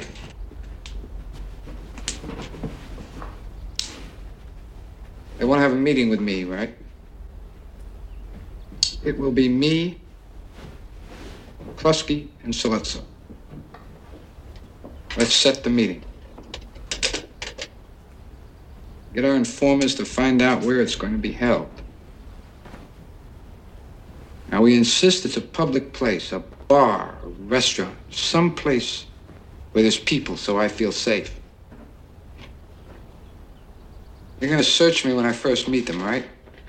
So I can't have a weapon on me then. But if Clemenza can figure a way to have a weapon planted there for me,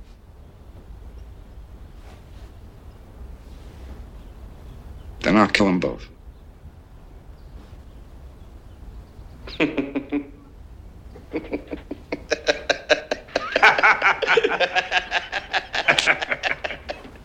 Hey, what are you gonna do? Nice college boy, huh? Didn't want to get mixed up in the family business? Now you want to gun down a police captain? Why? Because he slapped you in the face a little bit? Huh? What do you think? This is the army where you shoot them a mile away? You gotta get up close like this, and bada bing, you blow their brains all over your nice Ivy League suit. Come here. Mwah! You're taking this very personal. Tom, this is business, and this man is taking it very, very personal. Where does it say that you can't kill a cop? Come on, Mikey. Tom, wait a minute. I'm talking about a cop that's mixed up in drugs. I'm talking about a, a, a dishonest cop, a crooked cop who got mixed up in the rackets and got what was coming. That's a terrific story. And we have newspaper people on the payroll, don't we, Tom? Right, they might like a story like that. They might. They just might. It's not personal, Sonny. It's strictly business. I think that that line that it's not personal, Sonny, it's, it's strictly business, is very much like the key of who Michael becomes, right? Like, ev- like who Michael is from then on out. Hmm. I don't know. He he- he he he steps further and further away from the personal. Do you know what I mean? Like, he- ap- apart from getting hit by the thunderbolt in Sicily, uh, Mm. and and and, and that, that his whole his whole dalliance with Apollonia, it is all it's all business for him. Even when he Yeah. Even when he comes back to America and he's speaking to Kay, talking about getting married, stuff like hmm. that. It's, it's, it's all business, and it's it's chilling.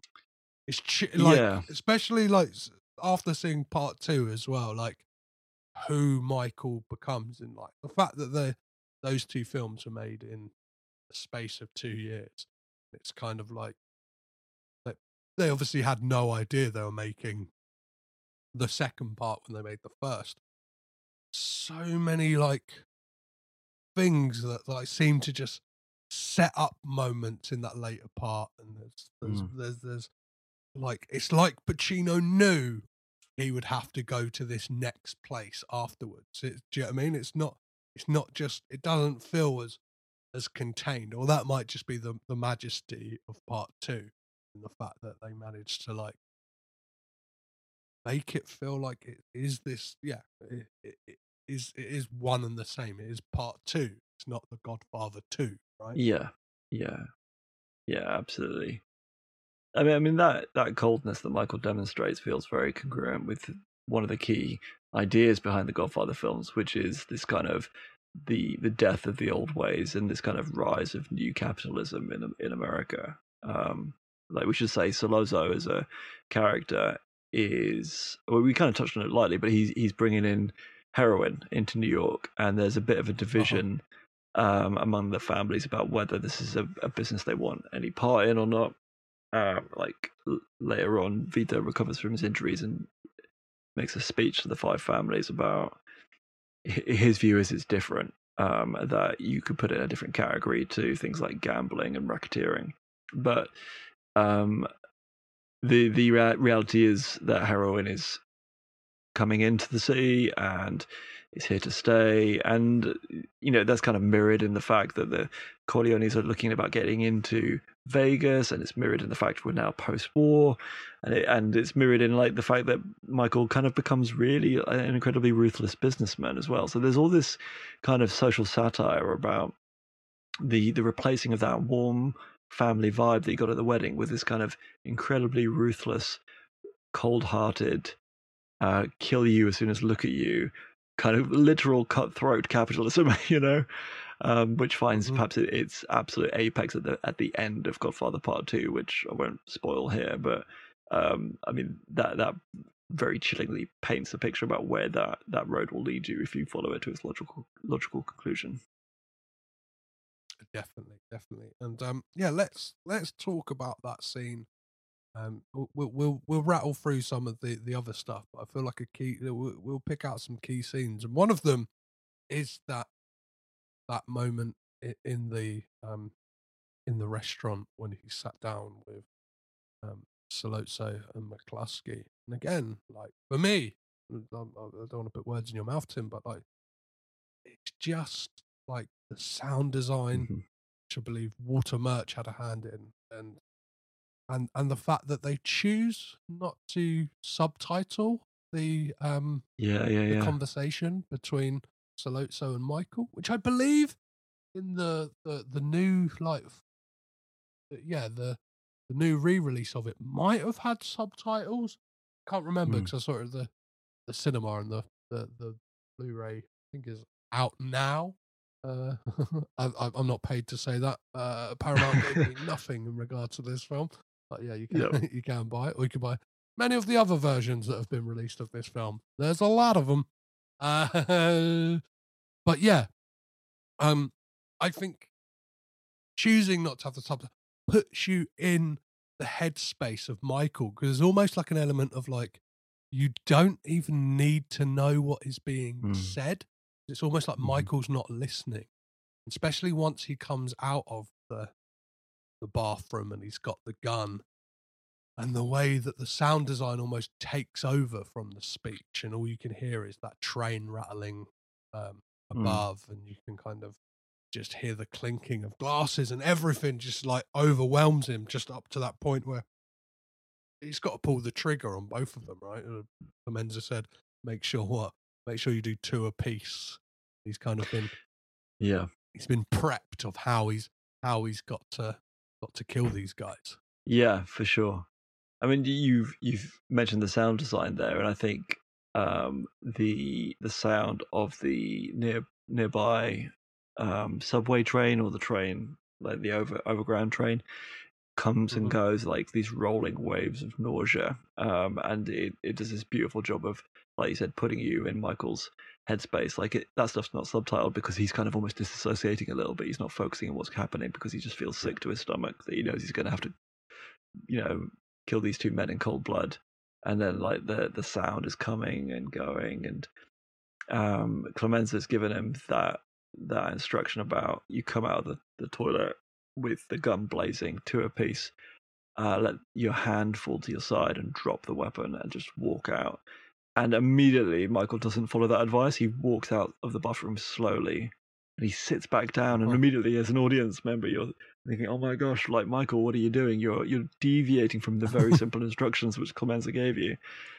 Um, but he just pauses for a second, and then he, it's like bang, one in the head for Sollozzo, one in the throat for McCluskey, another one in his head, and then he runs out almost with the gun, and then chucks it at the last minute.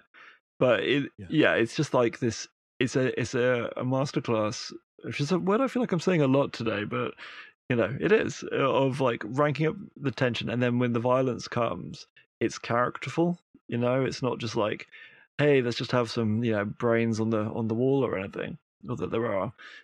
It's driven very much from the emotional reality of Michael's character um, and how he's feeling and what, what we learn about him through what he does. Um, it's absolutely incredible cinema. Yeah, and I think what's fa- what's great about it is the fact that you're told like two two times before kind of how it's going to play out. Do you know what I mean? Like he's being Mhm. prepped again of how you need to do it. Clemenza kind of gives him the the pep talk when he shows him the gun, and before he's going to go, he's told once again how it's going to go down. So as an audience, you kind of you've got this expectation of how the scene is going to play out, and then when it throws you a curveball, like you said, of of him not coming out guns blazing, it is a real like side swipe of like fuck. This isn't going to go how I thought it was like going to. It's it's clever. Yeah, Again, you- it's, it's, it's ama- amazing seeding of like uh, pull back and reveal almost of Yeah. And you're just worried for him. You're worried like you don't if you don't follow the plan, what's going to happen to Michael? Um, but yeah, yeah. So um, let's yeah, let's move move move on through the plot. I was gonna say there's there's a lot to get through, but I guess the the next the next kind of uh big moment in this is um when Michael yeah like moves to Sicily, right? We kind of Mhm. get this prolonged sequence of him uh, kind of just wandering the Sicilian hills with these two bodyguards. So what do you, what do you make of the whole Sicily section in this in, in this film, Tim? I mean, I think for me, this is the parts which work slightly less well. Um, Only slightly. And so, you know, I still think the film overall is, you know, a masterpiece. But this is where we learn that uh, Corleone is a village in in Sicily. Um, and so that, that's where Vito gets his surname from.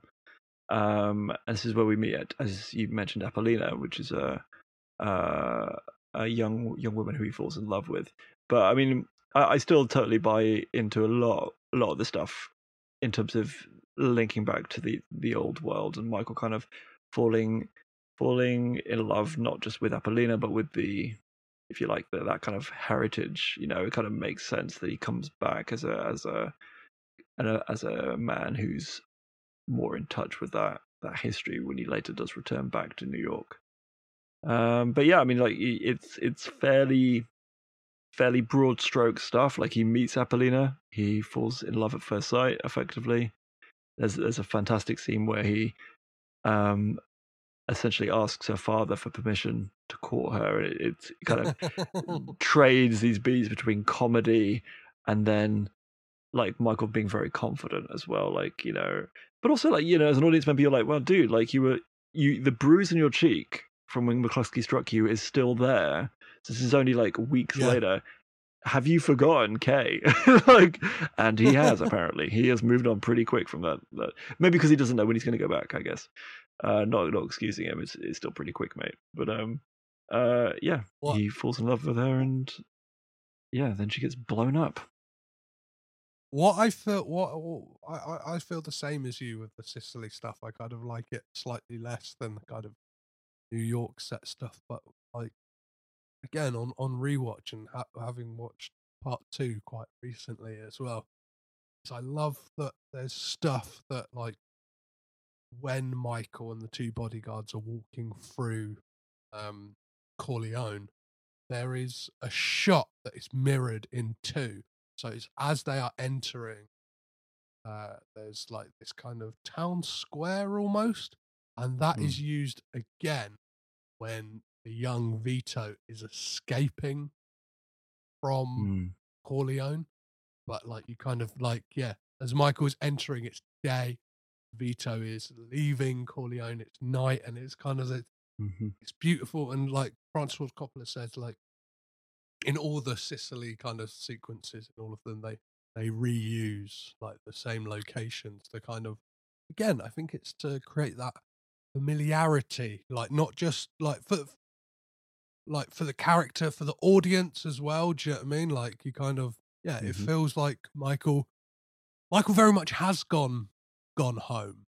Do you know what I mean? And it's uh, it, Yeah, it's almost yeah. like I don't know. It's his gap year to awaken in him what he wants to do with the rest of his life, mean, somewhat, isn't it? Do you know what I mean? Like, Some of us went "Oh, uh, okay." backpacking when we went on a gap year, but Michael, like, you know, killed two people and ran away to Sicily. I mean, it's almost the same thing.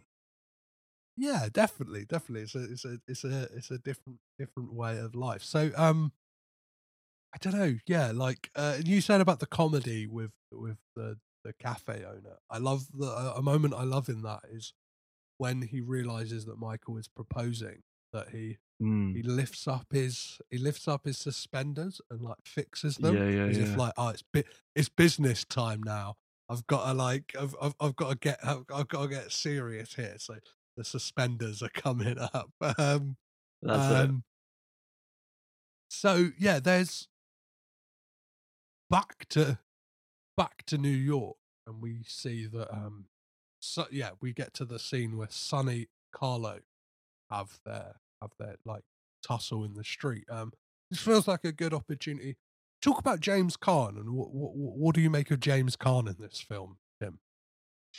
I mean, I like him a lot. I think he is, I mean, the performance of Sonny is in some ways the more one note of the characters, and certainly of the brothers. I think uh, Tom, Fredo, and Michael um, all have a bit, they're a bit more fleshed out. But what's interesting about Sonny is that he, his, although he's perhaps less rounded as a character, his defining characteristic that he's a hothead who's very aggressive is kind of so important to the, the contrast about what kind of leader he he becomes, um, and ultimately that that becomes his downfall. So after Michael flees to Sicily, um, Santino becomes the de facto head of the house. Um, and then you know he he confronts Carlo and beats him, but then ultimately when he finds out that Carlo has continued to um, assault Connie, it's when then Sonny rushes out to confront and possibly kill Carlo again. That's when he's then fatally ambushed. So um, I think James Caan does a, a great, great job with, with that character. And despite of it perhaps being a little bit new, less nuanced as a character, I think his performance is so strong. You just really, you still really believe in him as a person. Yeah, I know that James Caan as well spent a lot of time with kind of guys he grew up with and kind of uh, guys with mob t- like mobsters basically. He he, hung Mm. out with mobsters, and I know that him and uh, Gianni Russo like kind of didn't see eye to eye on a lot of stuff. And um, there's there's a story of them kind of whilst the filming of this both went on separate nights out and kind of ended up getting in a tussle in real Oh, life really? as well. Which Wow. is, yeah, really, yeah, both with kind of different mob families and kind of James Caan being a bit uh brash and like he—he kind of almost was living in in Sonny's skin, and he's he mentioned as well that the the person he found the character through of like who Sonny was going to be is Don Rickles, the comedian. Oh like, wow, okay. That that that's who Sonny's going to be, and like uh, if you kind of that's why Sonny kind of has this like wise talking, always like do you know what I mean? Like always kind of has has something to say, like really like hey, Mm. like he yeah he he as you said he probably is like the the more one note character, and I know that he had problems as well. I think there was stuff of Santino's character cut from the film as well, and he he said to Robert Evans on uh, the night of the premiere, "He's like, where where where the fuck is where the fuck is my scenes? Like you you Mhm. you ruined me in this film." Which like so yeah, I know that he he wasn't best pleased with kind of uh, a lot of the Santino stuff being excised from the final film. But I think, like you said, he does a fantastic job with with what he does in this, right? Yeah, yeah, no, absolutely. I mean, there there isn't a bad performance in the bunch. They're they're all fantastic in their various roles.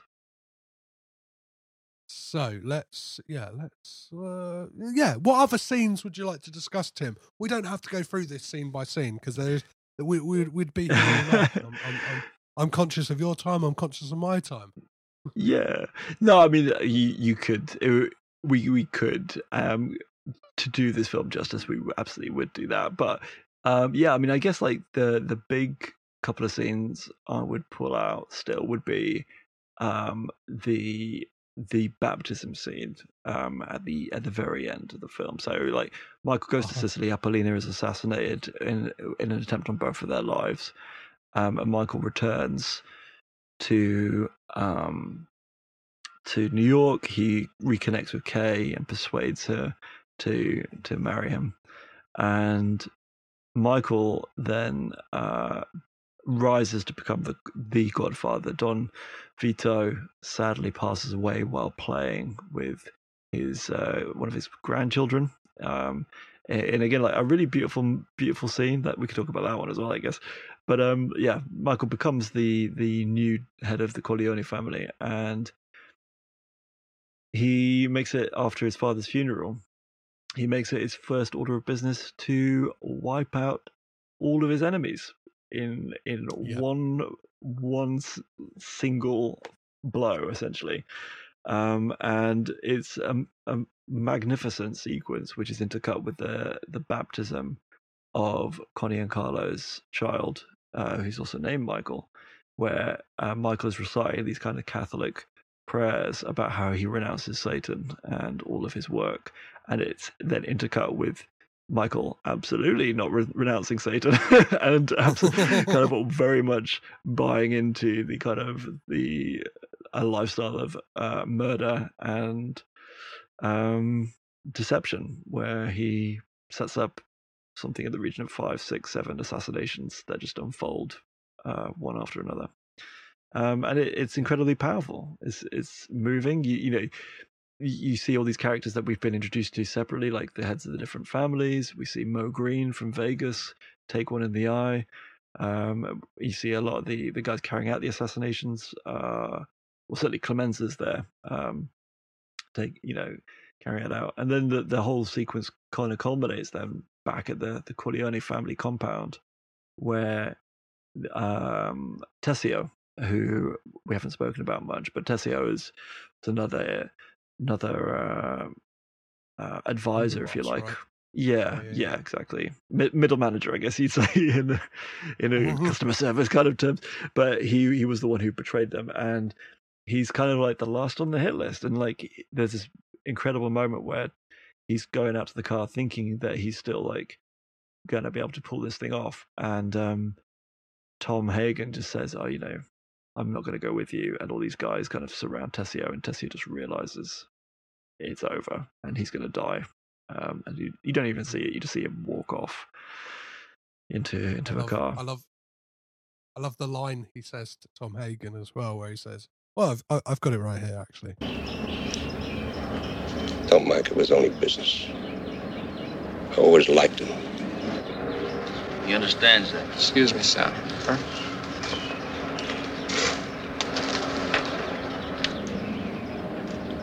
Tom, can you get me off the hook? For old time's sake. Can't do it, Sally. There's something like beautifully poignant to that. Like, Mm, can you get me mm. off the hook this last time? Which uh, is a line that is uh, recycled in Rushmore, uh, which I guess Wes Anderson and Owen Wilson would have written into the script, knowing that Jason Schwartzman Yeah. Is Francis Ford Coppola's uh, nephew.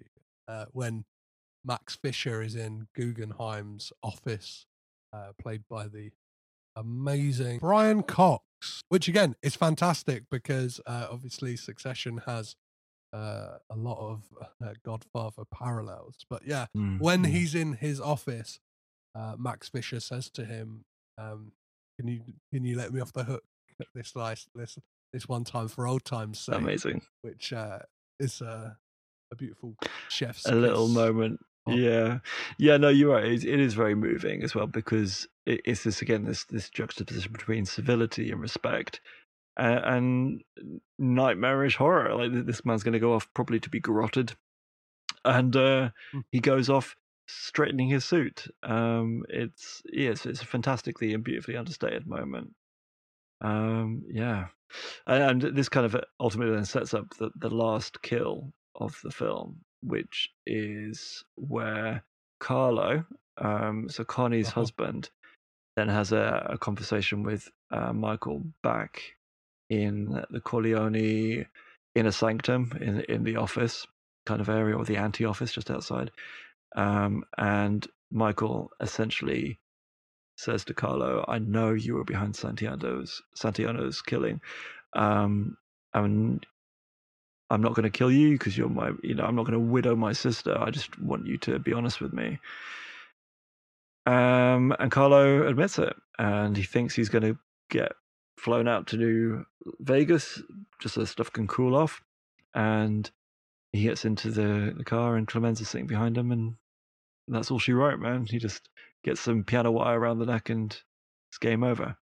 um, but yeah, I mean, it's again, it's beautifully portrays Michael as this guy with like basically he is now a cold-blooded killer. He's willing to do whatever he want, whatever he needs to do to uh, both for business because like you know that that line from Tessio again, it's only business again. It's kind of satirizing the the ruthlessness of capitalism. But I think Michael is kidding himself when he keeps on talking about stuff being only business. He's killing some of these people because of what they did. Like he kills he kills Carlo because of what he did to his, his brother. Um, and Yes. Es- uh, he- especially after especially after Vito had kind of said he foregoes all of that, and he's I guess Mm. he's gone gone against his own father's wishes as well, of like kind of keeping the peace Yep. between the five families. This feels like it's something that is is in Michael. He's like yeah, yeah. and and he's, he's even like he's he said it to Kay, right? He's like the moment he comes back from Sicily, you see the gears of manipulation working when he says Yeah, yeah, to yeah. Kay, within five years the family's gonna be legit. And you can you can almost like see it in his eyes, like when he's talking to her about like getting married Mm-hmm. and having a kid. It's like he's thinking of the family and the legacy from here on out. He's not thinking about what is best for her and what is best for him. He's thinking what is best for the Corleone family, what is best for this crime family. Um, Yeah. yeah, Yeah, I find absolutely. it. I find, I find, I find it all, and uh, even even again, like the the the favor that um he asks of Johnny Fontane as well, where he's kind of like he's put the squeeze because he wants to ma- make this move to Las Vegas and kind of says, "I want you to um, I want you to sign on for five appearances a year and like do the same for some of your Hollywood friends and stuff like that." Like, Mm. He's kind of said already, like we're we're buying the hotels, and that's even before Moe Greene has a chance to come in the room. Who, again, Moe Greene is a fantastic character. I just I just want to play a little clip of Moe Greene just because just because I like it, Tim.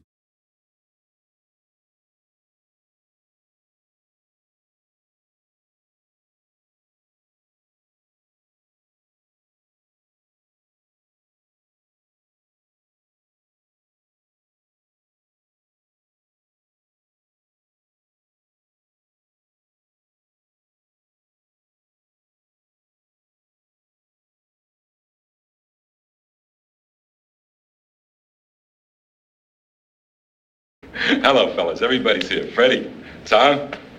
Good to see you, Mike. How are you, Moe? All right. You got everything you want? The chef cooked for you special. The dancers will kick your tongue out, and your credit is good. Draw a check to everybody in the room so they can play in the house. My credit good enough to buy you out? Buy me out. Casino. The hotel. Corleone family wants to buy you out. Corleone family wants to buy me out. No, I buy you out. You don't buy me out. Your casino loses money. Maybe we can do better. You think I'm skimming off the top, Mike? You're unlucky. You goddamn guineas really make me laugh. I do you a favor and take Freddie in when you're having a bad time, and then you try to push me out. Wait a minute. You took Freddie in because the Corleone family bankrolled your casino because the Molinari family on the coast guaranteed his safety. Now we're talking business. Let's talk business. Yeah, let's talk business, mate. First of all, you're all done. The Corleone family don't even have that kind of muscle anymore. The Godfather's sick, right? You're getting chased out of New York by Barzini and the other families. What do you think is going on here? You think you can come to my hotel and take over? I talked to Barzini. I can make a deal with him and still keep my hotel. Is that why you slapped my brother around in public? Oh, no, that, that, that was nothing, Mike. Now, now, uh, uh, Moe didn't mean nothing by that. Sure, he flies off the handle once in a while, but, but Moe and me were good friends, right, Moe, huh? I got a business to run. I gotta kick asses sometimes to make it run right. We had a little I argument, love- Freddie and I, so I had to straighten him closing out. You straightened my I brother was, out. I was, I was grinding. He was banging times cocktail waitresses banging two at a time. Yeah. Players couldn't get a drink at the table. And I think What's that, wrong that, with you? That, that, that scene is indicative and kind of shows that Michael is in power. And it kind of I leave for New York almost tomorrow. mirrors that line that Tom Think about a price. Do you know who I am? I'm Moe Greene. I made my bones when you were going out with cheerleaders. Wait a I'll be leaving in the morning. You have my deal. Let's get it done. Yeah, yeah, absolutely. It's kind of chilling around that that that, that part of the film. It right? is. Yeah, absolutely. Absolutely. What do you think of the closing moments of this film, Tim, and kind of how, um, yeah, how, how we're kind of left on this, this, this somewhat a cliffhanger, but definitely it acts as like, almost like a conclusion, right, of of of, of this contained Mm. story, somewhat. Yeah, no, I mean, we kind of flagged it up a little bit earlier that the the very last scene happens in the uh, the Don's office, as the very first scene does. Um, uh, only here, um, Michael is confronted by first Connie and then by Kay, accusing him of murdering Carlo, um, who we know that he, you know, he's guilty of that. Um, but the the absolute apex of that moment is where um, Michael says to to Kay, "You "Never ask me about my business," and she presses and presses him, and he says, "Okay, well, this one time, this one time, I'll answer you. No, I did not kill him."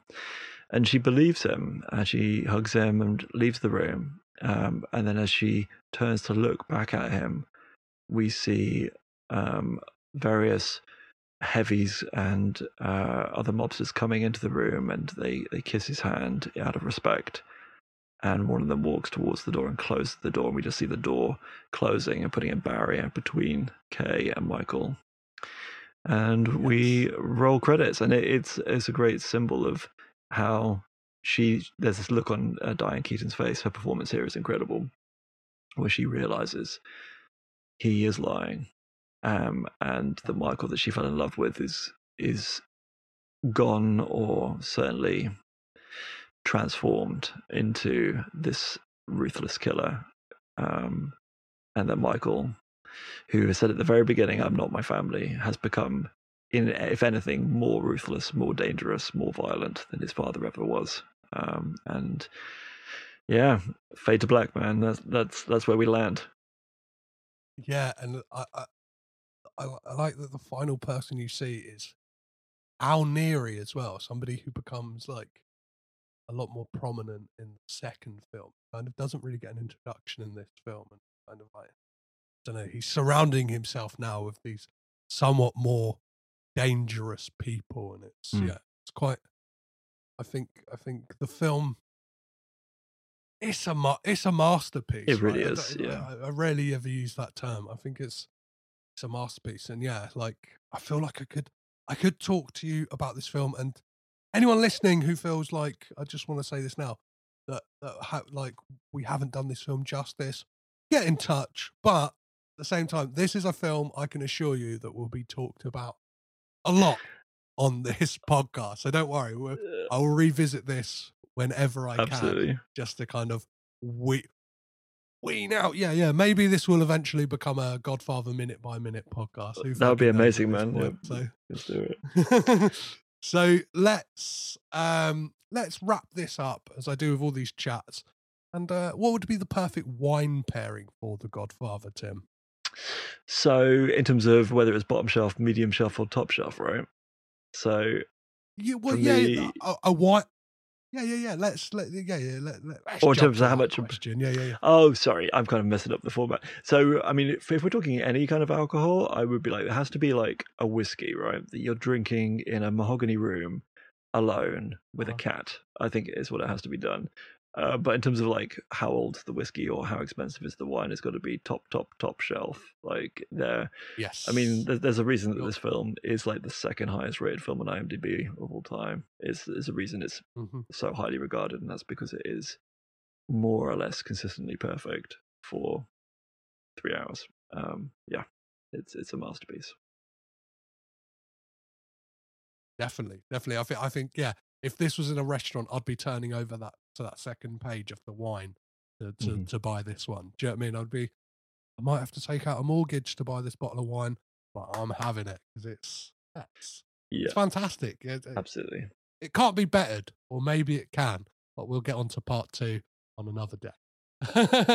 Absolutely. Um, so let's wrap this up. I got to ask you three more questions, Tim, before I let you out into the world. Uh, the first one being, which Coppola member would you keep? But in doing so, you get rid of the entire rest of the family's filmographies. I mean, that's a difficult question, but it would have to be a flip up, uh, toss the coin between Cage and Francis. Um, I would find it difficult to let The Godfather slip away into oblivion, so I'm going to be controversial and go for Fran- keep Francis and lose Cage. I'm very sorry, but yeah, i- if it came no, to, but I, ideally, I'd keep them both. I, I totally understand. I totally understand. Uh, Francis, I've got, I've got a lot of love for Francis. Don't worry. I'm not, I'm not, I'm not a complete cage acolyte. I'm not gonna, I'm not gonna, so come at you like I'm a, a Zack Snyder fan online, Tim. Don't worry. You're, you're in a safe space here. So, um, based on this film alone, and I feel like I know your answer, are the Coppolas the greatest film family of all time? Yes. yeah, I mean, No more needs to be said. Family, don't- But yeah, Yes. Uh, and on to the last question, Tim. The most important question of this podcast. What does Bill Murray say to Scarlett Johansson at the end of Lost in Translation? Hail Hydra. Perfect. Which I have to say is something I picked up from a meme rather than my own wit, but I think it is pretty good, so I'll go with that. If Garry Shandling can say it, then so can Bill Murray. I'll have that. Uh, so, Tim, where can people find you? Um, yeah, moving pictures, uh, film club, and anything else you're doing. What's the best place to, to get a hold of you Oh. if people wish to do Thanks, so? man. Yeah, I mean, I'm on, on Twitter at Fats Coleman, um, or Moving Pictures is at Moving Pics Club, or you can head on over to www.movingpicturesfilmclub.com. Perfect. Well, thank you so much, Tim, for coming and making some Coppola connections with me. Thank you, man.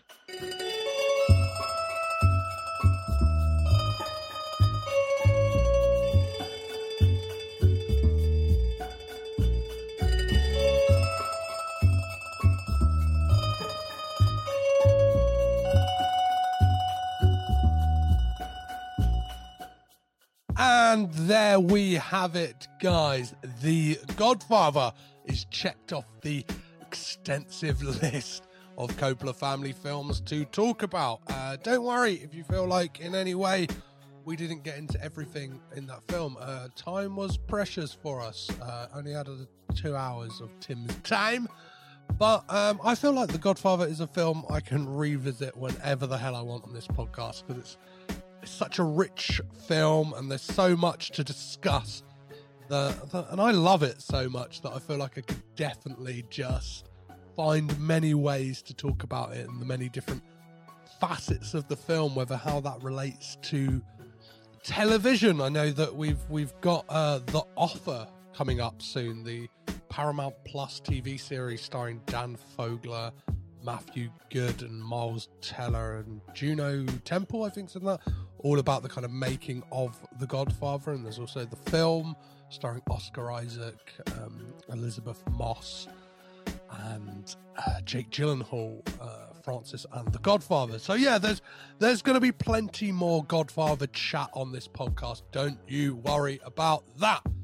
However, if you want to get in touch because you feel like there's uh, points we made, points we didn't make, that, or, or yeah, what, what, whatever your feelings are on the film, please do. You can reach me on all the socials. So that is Twitter, Instagram, Facebook, and Letterboxd, all at Caged In Pod. Or you can drop me an email, which is cagedinpod at gmail.com. As for next week on the podcast, obviously we've been to the highest heights of cinema. There's only one place we can really go, and that's to one of the lowest lows. Um, I was joined by Josh Pappenheim of the fantastic Truly Happily Madison podcast uh, to discuss Rob Reiner's 1994 comedy North, starring Elijah Wood, uh, Bruce Willis, Jon Lovitz, Jason Alexander, Julia Louis Dreyfus, and a whole host of other uh, star names in a kind of weird film. Very, very weird film, but we get all into that next week. As I said, I'm joined by Josh Pappenheim, and it was a lot of fun. It felt like, yeah, we're going from one of the highest highs, and need to go to the lowest lows. And the week after that, I'll tease it now. Um, I'll be speaking to Gianni Russo, who plays Carlo in The Godfather, to talk all about his kind of experience working on this masterpiece, his kind of life in the in, in Hollywood, some of the fantastic stories. He's got an amazing book called Hollywood Godfather, which um, yeah, I'm currently listening to the audiobook of, and he's got this beautiful rasp to his voice. So it's, it's such a great listen, and I can't wait to sit down and talk to Gianni all about that. If you've enjoyed this episode or any other episode of the podcast and would like to support us financially, you can do so by heading over to patreon.com forward slash caged in pod, where for the little, little price of £2.50 or $3, you can get access to the exclusive series Movie Brat Bros, where we're currently on our first season and we are looking at the films of Brian De Palma. Through the lens of how his career at that year matches up to Francis Ford Coppola's. Who had a better year? Who's the mo- who's the better movie brat? And we'll kind of season by season go through all of the kind of movie brats and other kind of interesting filmmakers who are working in the same time frame as Francis Ford Coppola. And yeah, trying to determine who's the best one. But at the same time, it's just an excuse to talk about a whole host of other movies. And yeah, that show's out fortnightly for every three weeks. Who, who knows at the moment? It's kind of a bit up in the air with that one, but um, I'm still trying to iron that out. But it's, it's still worth your money. The next episode that will be dropping on that uh, will be next week, and it will be The Untouchables. I was joined by Rich Nelson of the Do You Want Me and formerly of the Betamax Video Club podcast um, to discuss that, and it was a whole host of fun. And yeah, there's four episodes in the back catalogue already. Get over there. As I said, it's two pound fifty. You can you can rattle through them, ditch ditch ditch the ditch, ditch it, and then come back later once there's a whole a whole host more. It's a lot of fun. Yeah, I look forward to seeing you over on Patreon. If you don't want to part with money, however, you can support the podcast by heading over to Apple Podcasts, Acast, Spotify, or wherever you're listening to this right now and leaving a lovely five star rating and a review. As always, remember to put in your review what does Bill Murray say to Scarlett Johansson at the end of Lost in Translation? I'd obviously love to hear it, and I'll obviously read out some of the best ones on the podcast. So, as always, guys, I have been Petros Patsilivas, your guide through the crazy world of the Coppola family tree. Remember to keep it caged in, and I'll catch you next time.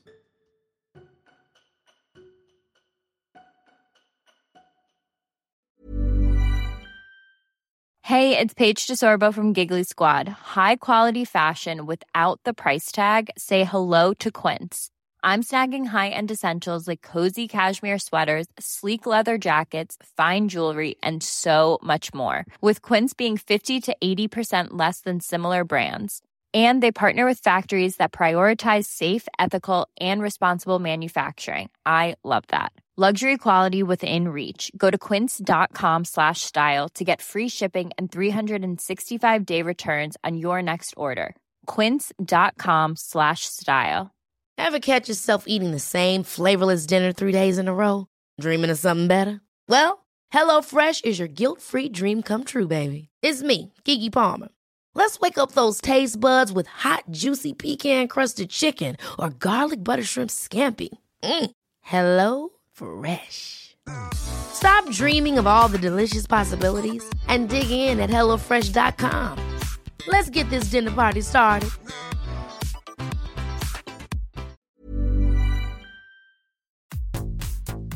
This podcast is presented by the Breadcrumbs Collective, home of the Pod Charles Cinecast, Caged In Coppola Connections, A Driptown Limerick, Maine, Franchised, and many more to come. Our shows are all presented ad free and made possible by listeners like you.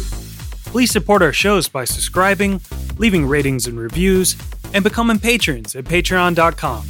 If you'd like to learn more about Breadcrumbs, head over to breadcrumbscollective.com. Breadcrumbs. It's more than a podcast network, it's family.